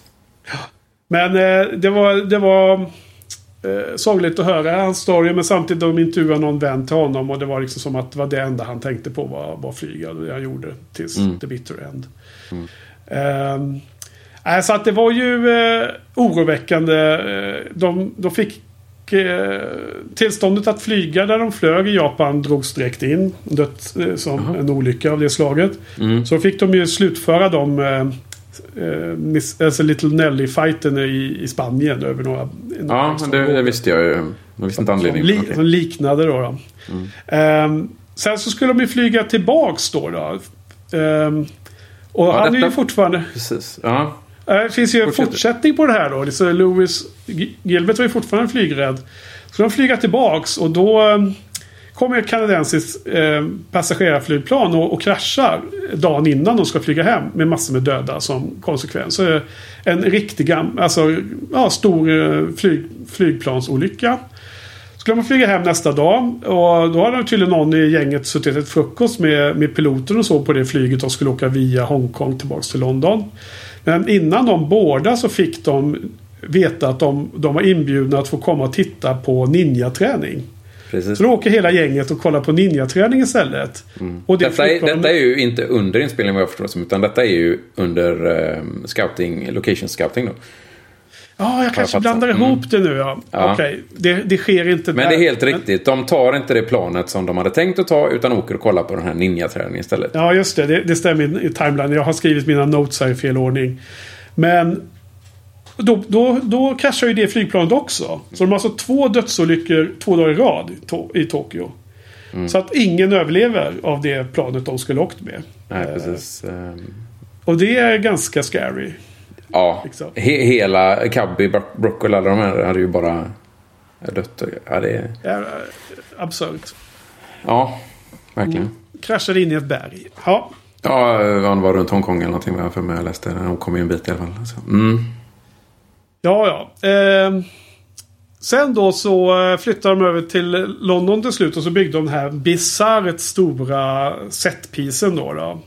Där, de, där liksom är helikopter som ska flyga in genom hålet. Allt det där är ju, ser man på riktigt. Man kan ju undra ju lite om det är det modeller nu man ser. Men liksom, det var så stort så att det var ju en riktig helikopterplatta. Och Precis. de Man hade ser- liksom Man massor ser ju att de ersätter den med modell med när raketen åker upp och ner.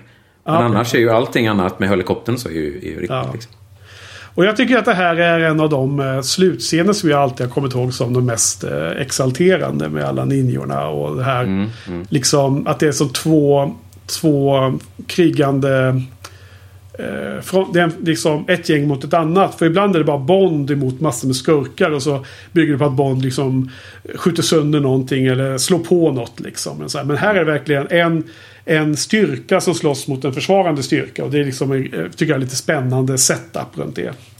Men vad, men vad tycker du om den här eh, slutscenen? Och Det, här är, väl- det här är något minnesvärt värt, tycker jag. Eh, just det här som säger, ninjorna kommer ner och det, det är en slåss mot varandra. Så att, det här är, det minns man. Och sen var jag ju väldigt intresserad av Japan eh, när jag var liten då. Eh, kanske framförallt på grund av den här Shogun-tv-serien som vi pratade om tidigare. Ja. Eh, så att, ja, men det, det här minns jag väldigt väl från när jag var liten. Eh, Och även här var det ju en som skadade sig ganska ordentligt tydligen. Som jag såg på den här eh, dokumentären när de firar sig ner väldigt snabbt så det gick för fort. Man kan inte hålla med händerna för då bränner man sig. Utan då var det någon som listade ut en slags en eh, slang man skar av. Så att man, man satte slangen runt det här tjocka repet man firar sig ner. Och sen när man liksom kniper an runt slangen som är mjuk då, då bromsar man in. Men den första ninjan som landar på, på golvet bryter båda fötterna. Jag tror att det är kvar i filmen för att de eh, freeze-framar det i dokumentären. Ehm, så att eh, det ser ganska på. brutalt ut. Ja. och allting är ju på riktigt. Liksom. Det är ju verkligen stunt, stuntmän men också inflygna från Japan så har de massor med actionfolk och massor med martial arts-personer. Som då också är med i den här inspelningen. Det är väldigt många. Mm. Ja. Har du, har du något mer att säga om några, några andra roliga grejer runt det här? eller?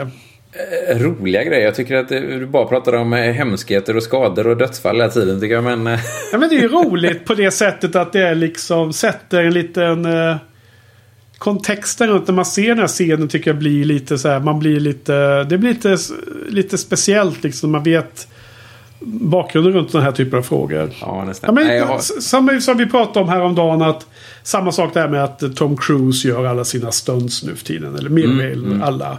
Att det är ändå ganska coolt att han har gjort sån här halo jump och han har hängt på utsidan av en flygplan som, som åker iväg på och åker upp i luften och han fladdrar där som en jävla galning liksom. Ja, nej, absolut. absolut. Och på tal om skador så skadade han väl sig också när han hoppade på något tak där i London i någon Det var den- jaktscen. Ja, det var den senaste Mission Impossible eller vad det nu blir. eh.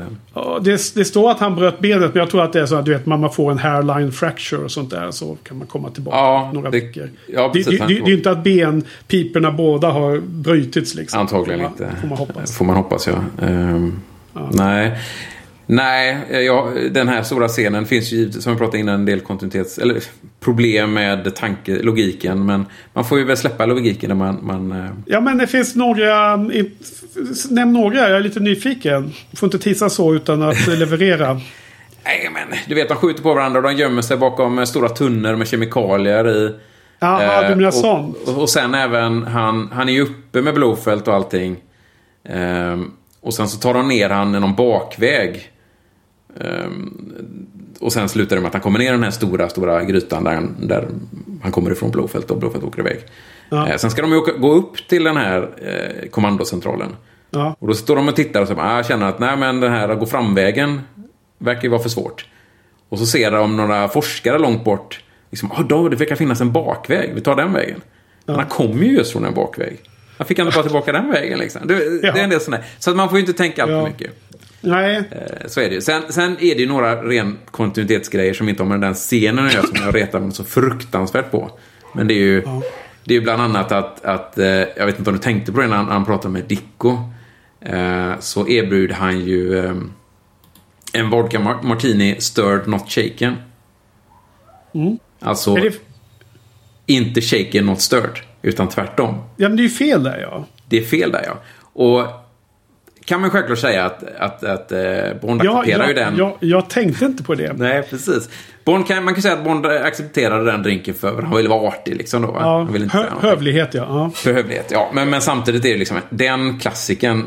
Alltså varför skriver man ens fel i manuset? Och det, eh, och det är samma sak som att han, han säger att han var eh, first in class i, i Cambridge på Oriental Languages, eller vad han säger då. Men all, precis, alla vet ju att han går, har gått i Eton och inte Cambridge.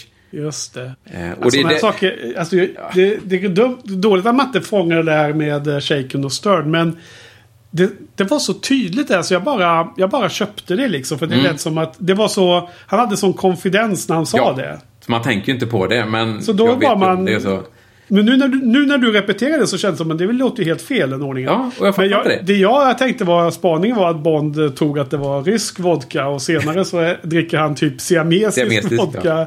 Och jag tycker den är inte lika bra. Det var en lite rolig detalj. Ja, precis. Nej, eh, jag då stör mig väldigt mycket på det här med Cambridge. Det, men det är ju en sån anal som jag är då. Eh, Speciellt eftersom det är den här boken som man får reda på mest av allt av Bonds bakgrund. Och då känns det som att om de ska göra manus på den här boken, då måste de för fan ha läst igenom boken. Kan man ju tycka. Ja, precis. Men, eh, men det är en sån, en sån eh, miss känns ju som bara ett fel i arbetet. Den, den första missen undrar man ju om det är meningen att man ska tolka att Henderson inte känner Bond så väl som han vill göra gällande. Att det kanske Så finns en idé med det här liksom. Ja, fast då hade de väl gjort, gjort nå- en lite minspel. Du pratar mycket om Connerys minspel. Ja, precis. Att man, man, man, man får liksom ingen payoff av en sån plantering i så fall. För gör Nej. inget av det. Jag tror ju att det är eh, manusförfattaren som inte... Ja, det är bara som bara fel. missat. Ja, precis. Men, men då är det inte bara han. Det är ju ganska många andra som är involverade. Jag har gjort ganska Connery många om inte annat liksom. Ja, producenterna allihopa liksom.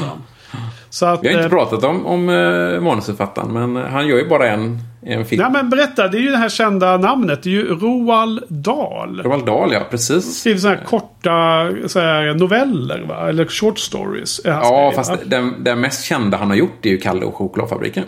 Ja, ja, just det. Mm. Ja. Sen gjorde han ju även den eh, The Fantastic Mr. Fox, eller vad heter den? Du vet Ja, som... eh, han har skrivit den. Ja, som ja, Wes Anderson. Wes Anderson har gjort, ja. Jättebra film. Eh, han har ju skrivit den med. Då. Jag tycker om det i alla fall. Ja. Ja, okej. Ja, just det, det. Jag hade inte koll på de kända. Men jag har alltid för mig att han är... Har det inte varit någon slags tv-serie med liksom Roald Dahls Mysteries eller sånt där? Och att han... Jag Att han skrev så här, så här, du vet, så här eh, fucked up twists liksom var hans grej. Ja, så kan det vara. Jag har inte läst dem. Eh, Däremot har jag varit på Roald Dahls... Vad heter den då? Han har ett torg uppkallat efter sig i Wales, i Cardiff i Wales. Okej. Där har jag varit. Ja, och du var där och spanade på Doctor Who-grejer eller? Ja, jag gjorde ju faktiskt det. Det var, det var bra uppsnappat. Eh, Ja. eh, Dr. Who-spinoffen Torchwood. Ingången till deras eh, kontor är ju på det torget. Jaha. Ja, Så- så okej. därför- därför du var där. Det var därför jag var där, ja. Sen spelar de ju in eh, Dr. Who i, i BBC Wales, som inte ligger långt därifrån. Då. Också i Cardiff. Typ, okej, utanför. Ja. Ha, nej. eh, Det de pratade lite om här var ju som att det var massor med tidspress och så som blev. För man hade satt premiärdatum eh, nästa år väldigt tidigt. Och de hade problem med Connerys kontrakt. Och det började liksom bli diskussioner om att Connery inte ville vara med längre. Och sen var det ganska en hel del runt det om att hysterin, den här Beatlemania fast Bondmania. Ja. Störde eh, Sean Connery mer och mer. Och det var liksom clips från när de hade anlänt till något ställe. Och det var så mycket eh, journalister, du vet, typ paparazzi. Så att han eh, försökte äta lunch en dag. Och han var bara tvungen att fly tillbaka till hotellrummet. Kunde inte ens få Ja, äta lunch. mycket historia om det. Alltså han, han störde, det pratade jag om min tid också, han störde sig så mycket så att det, det blev ju inte. Och just att folk följde in han på toaletten och folk som de hade anställt för att hålla borta all fans och press, de hade ju också med sig kameror och började liksom. Ja. Så det blev helt galet. Han, han, nej, det funkar inte för... Ja, och myndigheter och pro- producenter och så började avgränsa hit och dit. Men sen var de ju spela i den här eh, fiskebyn och då kom ju journalisterna med små båtar och åkte in och störde inspelningarna. Så att det var verkligen det här paparazzi, du vet så här mot kungligheter och sånt som kan vara liksom. Att de sitter typ i en jävla buske i fem timmar och väntar på att få fota av när någon går i bikini eller något sånt där liksom. Precis. Men eh, det var en ganska liten rolig detalj var ju att han var ju gift med någon eh, kvinna där, någon australiensiska. Och eh, har vi hennes namn här någonstans? Jag har, hittar inte bland mina Och det notes. kommer jag ihåg i alla fall. Eh, jag trodde jag skrivit upp hennes namn. Jag hittar inte det just nu, eh, Patrik. Jo, Diane Kilento. Kilento. C stavas det med i alla fall. Ja. Hon, eh, hon, eh, det var ju massor med tjejer som var med i de här eh, scenerna med fiskarna och sånt. Och även, alltså de fiskefolket. Ja, de dö, dök för att fiska och det var även i slutet av filmen där. De fiskar ju pärlor då, bara, bara så att vi... Du förstår vad Just det. Mm. Det nämns aldrig riktigt i filmen, va? Eller gör det? Nej, det tror jag inte. Det är ju mer i bo- boken, men Ja. jag tror inte de nämner det alls direkt. Men sen i alla fall i slutet av filmen där när, de liksom, när det sprängs och då kommer ju Bond i vattnet tillsammans med den sista, hon, hon som spelar som Mi Hammar. Vilket fall som helst var ju flera av de här som, som var de här skådespelerskorna som inte var bra på att simma. Så att eh, de sa att Bonds fru som var jätteatletisk och eh, vad säger jag, Connerys fru såklart. Eh, hon simmade bra. Så hon, det, tycker det är fem tillfällen som hon är stand-in för olika liksom, eh, vad heter det? Eh, ja, folk. Mm. på, på, på bild som det är hon som simmar egentligen. Då. Ja, lite kul. Trivia. Men i alla fall. Eh, jag måste säga att när jag såg den här filmen så. För en timme in i filmen. Jag menar, den här är 1,50 lite drygt. Eh, det var bara förra som var mycket längre. Det var väl Ja, förra var som var det va? Mm. Och eh, ofta när man ser på klockan det har gått ungefär en timme. Då är det fortfarande väldigt bra. Det är fortfarande väldigt så här, den eh, bra fasen av filmen. Och här håller det väldigt väl ända in i mål. Måste jag säga. Så det var en, en eh, bra film på det sättet. Men jag var ändå ganska så här disträ när jag såg den här sista scenen. Eh, jag gillade den mer än jag kommer ihåg den. Och samtidigt känner jag mig ganska mättad av att ha sett den. Liksom. Det, Med liksom Blåfält eller efter eh, de flyr? He- eller? hela sista halvtimmen, okej. liksom. Mm, mm, mm. Alltså jag bara kände att jag liksom zonade ut lite mer än, än när man ser första halvan och verkligen är, liksom, eh, har hela filmen framför sig. Man är på hög eh, Ja. attention-nivå och man skriver notes och sådär eh, Mhm. vid sidan. Eh, Bara det att sitta och se filmen nu, jag menar, jag har sett dem så jävla många gånger. Och inklusive då när i bloggprojektet jag verkligen tittar noggrant liksom. Mm. Eh, Det gör ju att man liksom, nu, nu sitter man och skriver notes och man pausar och så oftare. Det, det skulle man inte göra om filmen var osedd liksom. Då skulle man ju se den bara rakt igenom först liksom. Och skriva sina kommentarer i efterhand då. Jag vet inte hur du gör när du ser filmerna nu. Jag har... eh, Jag har ju sett dem så många gånger så att eh, nu så ser jag dem mest för... eh, Bara för att ha det fräscht i minnet när jag poddar liksom. Och över några små notes, men jag har ju det mesta i huvudet liksom. Ja, Så är det ju. ja, det, ja precis. Nej, jag, jag, jag försöker fånga upp små trivia. Det blir ju, de här stora dragen känns så välbekanta. Så det är svårt att eh, diskutera dem i någon mening eftersom man redan har liksom gjort det så många gånger känns det som. Själva. Det, det är inte så mycket mysterium kvar av filmen om man säger så. Att, Nej, nej precis. Sig. Så är det verkligen inte. jag måste ändå säga att eh, mot slutet av filmserien så är det ju vissa filmer som jag inte har sett så många gånger. Jag menar, Spectre har jag inte ens sett om sen du och jag såg den på bio. Fast det är ju inte så konstigt. eh, Ja, den var ju alltså- dålig men ändå. Nej, men- nej, nej jag tänker... nej, det, det stämmer ju också i och för sig. Men, eh, menar, en film som kom 60-talet och man såg när man var liten. Så den, den har man ju haft fler chanser på sig än en film som kom eh, ja, för 5-6 år sedan. Liksom. Förvisso. Så det är väl inte så konstigt kanske. Ändå har jag sett kommer. eh, The Force Awakens minst fem gånger. Kanske sju gånger. Ja, det får stå för dig då. Ja, det förstår för mig.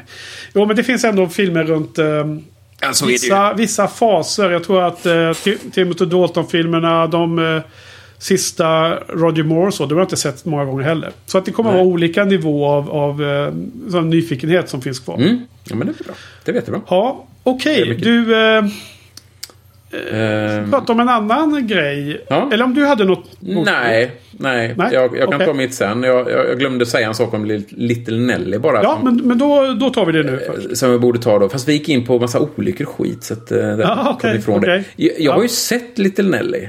Insåg jag nu eh, för några dagar sedan. Jaha. Eh, Jag var på en... Jag nämnde ju det tidigare att det var ju min mamma och jag kollade mycket på Bondfilmer när jag var liten. Och sen så var det en bilutställning i Jönköping. Eller Huskvarna, där omkring i alla fall. ehm, Som hade Bondtema ett år. Och då åkte vi dit för att titta på det. Då hade de flera Bondbilar. Och då hade de även Little Nelly, kommer jag ihåg.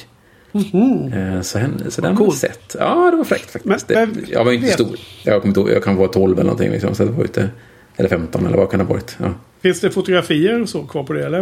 Åh, nej. Någonstans finns säkert det papperskopior. Eh, antagligen hemma hos mamma. Men du, eh, när man åker på sådana eh, conventions eller på sådana utställningar. Liksom, vet man att det är en the real thing? Eller kan det lika gärna vara en kopia? Eller?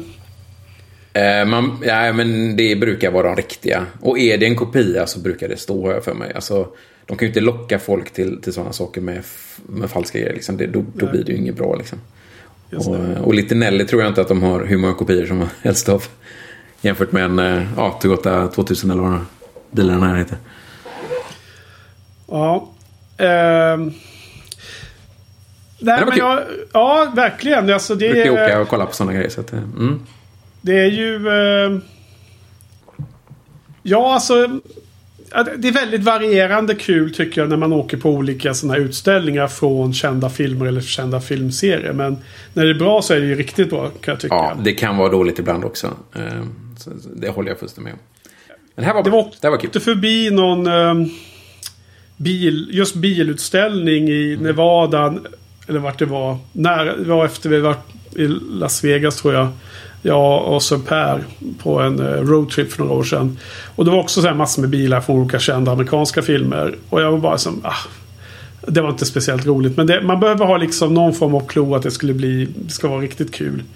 Eh, det bästa man har gått på när det gäller sådana saker det är väl den här Harry Potter-grejen i norra London tror jag. Mm. Har du varit på den eller? Inte på den, men jag har varit på Harry Potter-världen i eh, Orlando. Ja precis, men jag tror det är väldigt stor skillnad. Där är det, Ja, det, mer, det, eh, det, det är det ju definitivt. det, men- det är en men- del av eh, Universals sådana här eh, Mm. theme parks. Va? Men alltså, det här är ju som ett, mer som ett... De har gjort om inspelningsplatsen till någon form av museum mer. Just det, jag har faktiskt varit på en Harry Potter-utställning i Los Angeles, inser jag nu. Det var länge Okej. sedan. Men då hade de massa grejer från, från filmerna. Jag kommer ihåg den här Sorting Hat var där och bland annat. Och Ja. Sån grej. Så att, eh, men men, Men då- det, det norra London är ju mer... eh, Då kan jag, kan jag rekommendera det. För, för du gillar ju böckerna. Jag, det, det är på listan. Det är på listan. Jag ska åka dit med dottern tänkte jag. Ja. Någon gång. Ja, men liksom att vara där de de facto spelar in det. Vara i den salen och allting, i den stora matsalen. Det är annorlunda än att se på artefakter som man har flyttat runt i världen. I Du, högsta du, grad. du, du pratar med någon som åker och kollar på bild eller Bond Ja. överallt. Så jag är fullt med Du dig behöver på det inte bli över, övertygad. Nej, precis. Jo, eh, jag tänkte på det här med eh, något som de nämnde i eh, dokumentären och som du då har läst böckerna. Jag har inte läst dem ännu. Men att boken inleds med en sån här japansk liten vers som heter haiku. Ja, Och det att, stämmer. eh, just det, och att där kommer filmens och bokens titel ifrån. Och jag bara tyckte att den var så himla vacker. Ja, Basho, eller vad han heter, som skrev den för eh, ja, 1600-talet. Mm. Vill du ta Det- den? Ja, eller vill du läsa den? Så kommenterar jag. Ja. Eh, Den går så här då. You only live twice. Once when you are born and once when you look death in the face. Ja, jag, jag tycker den är... Eh, är bra. eh, d- den eh, suger in den. Den är väldigt eh, eh, fantasieggande på något sätt. Liksom. Mm. Eh, ja, jag gillar den Det känns eh, som att den är gammal och eh, tung på något sätt liksom. Har en betydelse. Absolut. Så när man föds och när man ser döden i vitögat. Det är väldigt... eh, Inte när man dör, utan just när man ser döden i vitögat. Det, det, det, jag gillar den väldigt mycket. Det är liksom... ehm, det, det är som ifrån eh, Firefly med eh, Niska som säger att man inte lär känna någon för man håller, håller den över, över kanten på en vulkan. Liksom. Ja, precis. Liksom, när man ser vit, döden i vitögat. Liksom. Då kan man verkligen... eh, the real you. Liksom. Mm. Ja, eh, den, eh, och därifrån har vi ju titeln då, då. Sen har de gjort en eh, kul grej med den här där man liksom tar död på huvudpersonen i första scenen. Jag, jag är inte lika stor fan av det där. Jag, jag tycker det är ett skohorn att få in den här titeln. Det, det är mer... Det, I boken blir det ju bättre med det här med att dö två gånger. I, i filmen känns det som att de, de... Ja, vi måste ha någon logik till den här titeln. Vi... eh, Vi skohorn... Gillar du inte den? Jag menar, det, eh, payoffen blir ju när Blofeld säger sin, sin klassiska kommentar. Jo, jo. Och där, det, precis. Det, det, det är ju payoffen till... Alltså de ska gå in i det här för att han ska kunna säga det här. Ja. För att det skulle kunna vara titeln liksom. Ja, ja. Eh, Men, Men att i filmen, i boken så... Nej, jag vet. Eller också är det Jag gillar ju böckerna ganska mycket och i boken så, så tror ju folk verkligen att han är död liksom. ja. Så... Kom, jag kommer nog komma till det senare här om vi pratar lite om boken. Men, Okej, ja. det låter som det, det, här är ett sånt av de fallen där färgad av att boken liksom har gjort det på ett sätt och filmerna Ja, inte. men så är det ju. Och så är absolut. med och göra samma sak liksom. Ja. Ja. Ja, ja. Nej, men det får man väl leva med. Jag blir ju bara mer och mer sugen på att läsa de här böckerna. Och jag ska ta tag i det efter jag har läst igenom eh, pågående läsprojekt. Ja, eh, vad heter det? Jag vet inte hur många fler spaningar du har på, på lut. Men jag kan eh, börja avrunda det jag har. Och det är ju bland annat i extra-materialet så fanns det överraskande nog en tv-film från 1967. Alltså på Blu-rayen här då. Den heter Welcome to Japan Mr Bond. Tänkte bara skulle nämna det lite. Och jag hörde lite till Mm. Har min inte sett den förvåning. själv, så. Ja, precis. Jag hörde till min förvåning att du inte hade sett den. Så då blir det Mm. extra intressant att se den. Så det är alltså en tv-film. Och eh, precis som du då gissade där Patrik så är det ju väldigt mycket av promotion-karaktär. Eh, Men det man har gjort är att man har gjort en, en ramhandling för, där man, och sen visar man massor med clips från de gamla filmerna. De fyra tidigare. Samt en del teasande och i vissa fall väldigt spoilande clips från den kommande filmen. Ja, okej. Den, här, den här kom ut före eh, You Only Live Twice. Men man har med senare från You Only Live Twice. Mm, mm. Och handlingen är att man får se en oidentifierad kvinna som ska åka och titta på en premiär, filmpremiär. Eh, Okej. Som man kan tänka sig skulle vara You Only Live Twice eller någonting. Och hon pratar om att hon är ju den som ska gifta sig med Bond. Okej.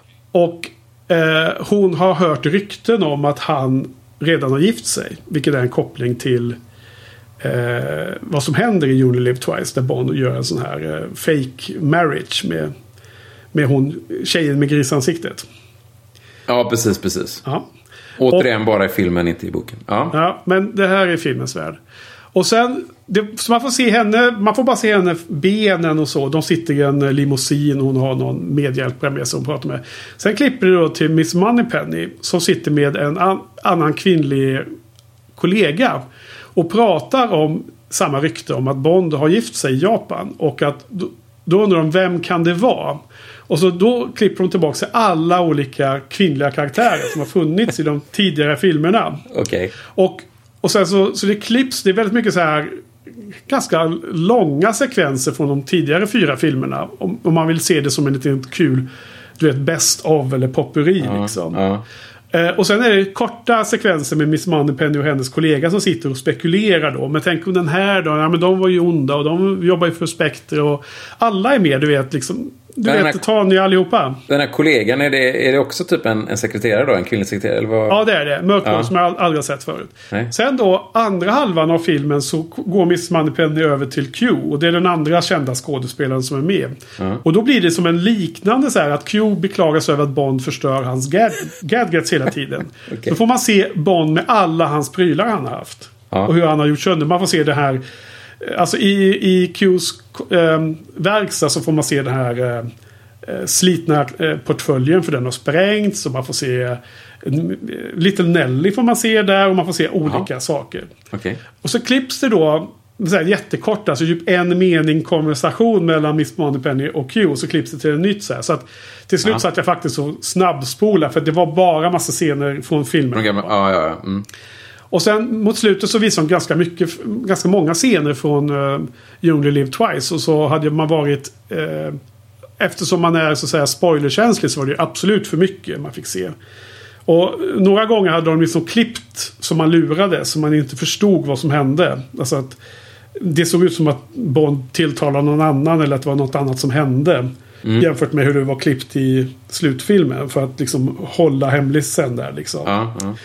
Eh, Men det var ganska ofta så fick man, man fick se massor fight-scener och grejer. Liksom. Man fick se när han ramlar ner i den här eh, eh, trappen. eh, Den här i, golvet när han Ja. efter Aki och Aki, han åker ner och så. Ja. Så att eh, eh, det var liksom för mycket. Men Spoilers var inte uppfunnet på 60-talet. vet du. Nej, precis.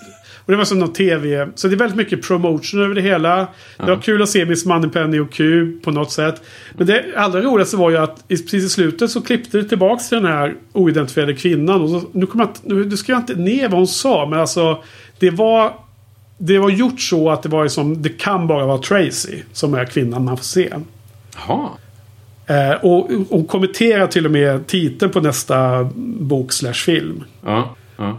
Eh, Så att det är lite kul med liksom den eh, eh, Bondvärlden. Att det skulle vara nästan värt att se filmen. Den har 6,7 på IMDB. Eh, Okej. För mig var det liksom svag, svag tvåa. För det var ju ganska tråkigt att se alla de här scenerna man redan sett de senaste Ja, dagarna. Eller tråkigt. Det var liksom, gav inte så mycket. Det, mängden nytt material var ganska lite. Men Mm.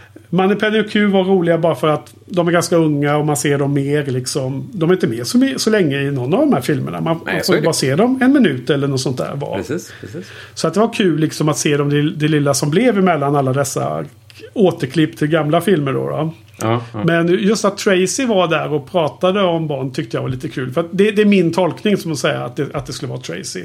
Ja. Eh, Det, det, framgår inte, det finns ingen liksom namn, det, finns, det står inte ens på IMDB vem som spelar henne och sånt där. Okej. Eh, Men det, det, det, är så jag tolkar att det måste ha varit i alla fall. Mm, mm, mm.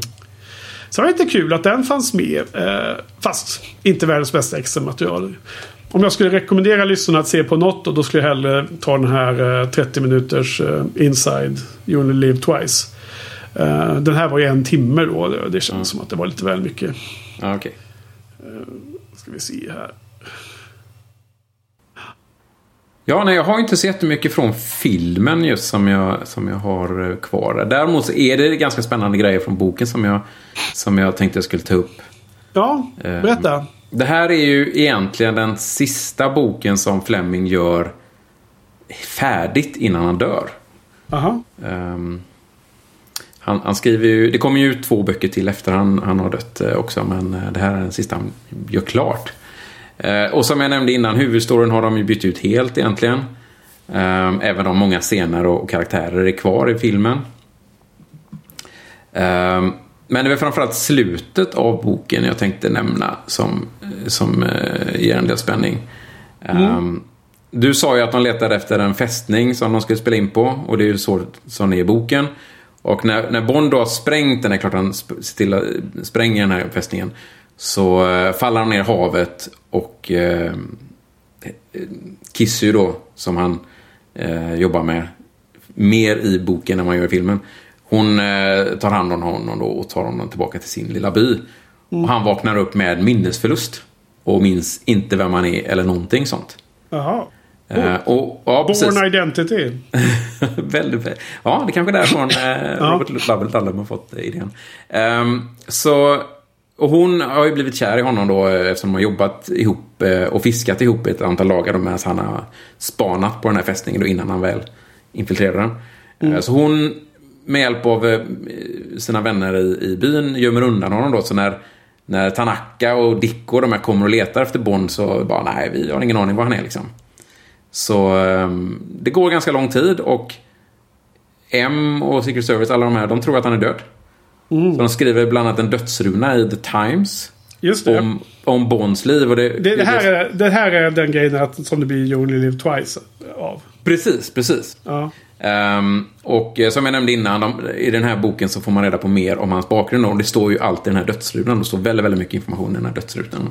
Som de senare använder i ja, alla möjliga ställen.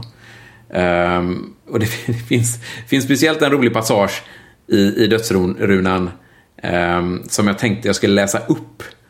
Eh, Ja. Och, det, och, det, och då står det liksom att en, en nära vän och före detta kollega till James Bond i, i eh, försvarsministeriet då, har tydligen skrivit en serie böcker om James Bond. Så det blir väldigt meta så. Och Ja. så, står, så står det så här då, eh, läser på engelska då. If the quality of these books or their degree of veracity had been any higher, the author would certainly have been prosecuted under the Official Secrets Act. Ja. Så, så säger de liksom, the ministry has not yet, I emphasize on the qualification, taken action against the author and publisher on these high flown and romanticized caricatures episodes of the career of an outstanding public service. Då. Så att det är väldigt mycket meta där han skriver om sig själv då, en Fleming. Det är lite roligt. Lite självironi också. Ja, precis. Liksom då. Kommentera på huruvida han skriver om hemlisar eller inte och sånt. Precis, så det, det är lite roligt. Så, så där tror ju alla att han är död då. Ja. Eh, och så de, de lever ju tillsammans det, på den här ön i ett år. Ehm, innan han på eh, toapapper faktiskt. Eh, de går på, när de går på toa så använder de tydligen tidningspapper för att torka sig. Och då hittar han eh, namnet Vladivostok. Någonstans på det toapappret. Och det kände han igen. Och han bestämmer sig för att jag måste åka till det här Vladivostok. Till den här staden. För jag tror att jag kan få tillbaka mitt minne om jag kommer dit. Det Precis som Born gör för övrigt också. Åker till en jävla stad i Ryssland, Sovjet, äh, Ryssland. Återigen, han kanske fick idén. För att eh, du är där eh, dottern till de där han döda i Paris bor. Ja. Precis, så där slutar egentligen boken. Och det här är också en av de här cliffhangers då som, som fortsätter i nästa bok då. Eh, Så han, han lämnar Kissy och åker iväg till Ryssland. Och där slutar boken. Men, så det är egentligen den, korta cliffhangern då till nästa bok. Sen finns det en jättelång cliffhanger. För att strax, ungefär vid samma tidpunkt som han hittar den här Vladivostok.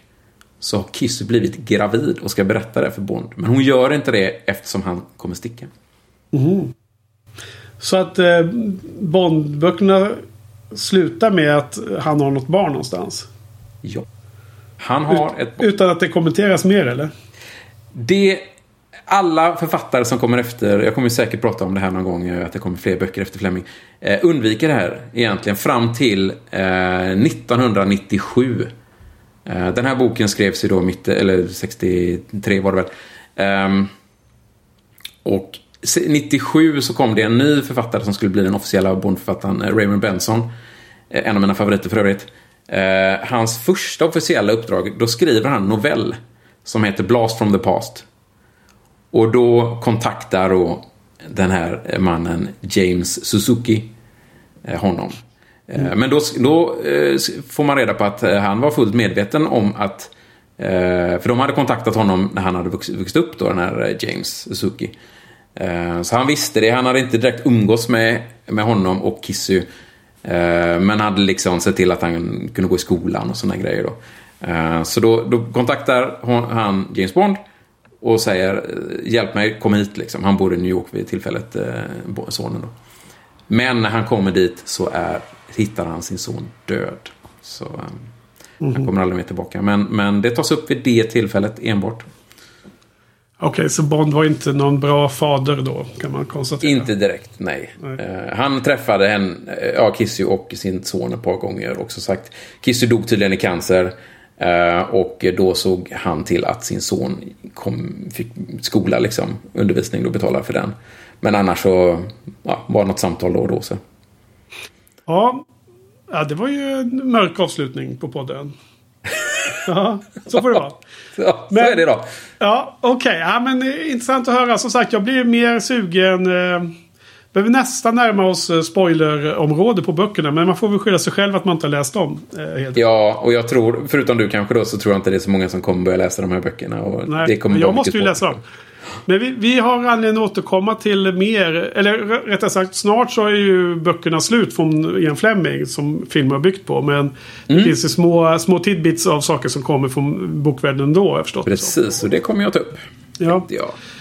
Men eh, för You Only Live Twice då så skulle jag... Nu ska vi komma med något betyg också. Det hoppas jag att du har förberett. Eh, Jajamän. jag tyckte att det här var mm, bättre än förväntat faktiskt. Eh, jag tycker det var ganska stabil eh, 3 av 5 måste jag säga. Eh, och eh, den starkaste trean av dem vi har haft. De, de som jag har delat ut hittills tycker jag. Ja. Hur, hur har du? Jag eh, tycker, även hur mycket jag än gillar Japan och, och kulturen och allting sånt, så för mig är det en av de svagare böckerna, eller filmerna ändå. Eh, så jag ger den en tvåa. Det, det är en tvåa. Aj då, okej. ja. Stabil tvåa för mig. Ja, okej. Ja, nej, jag, jag, ehm, jag går lite på... Det är nya betyg för mig. Jag, jag skiter i vad jag gjorde tidigare och så. Men eh, i det här stora bloggerprojektet. Men Mm. nu är det efter den här senaste titeln. Då. Ja, och eh, nästa gång, nästa vecka ska vi eh, komma vidare till den sjätte filmen då. Och då har vi hoppat fram två år i tiden till 1969. Och då heter filmen, Patrik, vad heter nästa film? On Her Majesty's Secret Service. Ja, och då... Förtjänst. På svenska ja. Och jag ser att jag har, kallat den fel på min, eh, på min blogg. Okej. Inte on utan in. Och det är ju fel. Det blir en bland, blandning av svenska titeln Ja, och engelska. precis. Jag måste uppdatera det här så jag inte glömmer ändra det. Kan folk bli helt galna annars. Men vad Det är en, så- det är en höjda film. Den eh, ser jag fram emot. eh, den, den ska vi se. Ehm, aha, okej. jag har... ehm, jag har bara gjort fel i en listning här. Jag har inte gjort fel i själva inlägget. Okej. Skitsamma. Men vi ska uppmana alla lyssnarna att titta på denna film innan nästa måndag. Och lyssna på vad vi säger om filmen då. Absolut. Men då ska vi wrap it up här då. Så Mm. då avslutar vi. Ja, ja, vi tackar tack till Patrik. Tack så mycket. Själv. Eh, tack till lyssnarna. Och eh, på återhörande nästa vecka. Ja. Bye bye. Hej! Hej.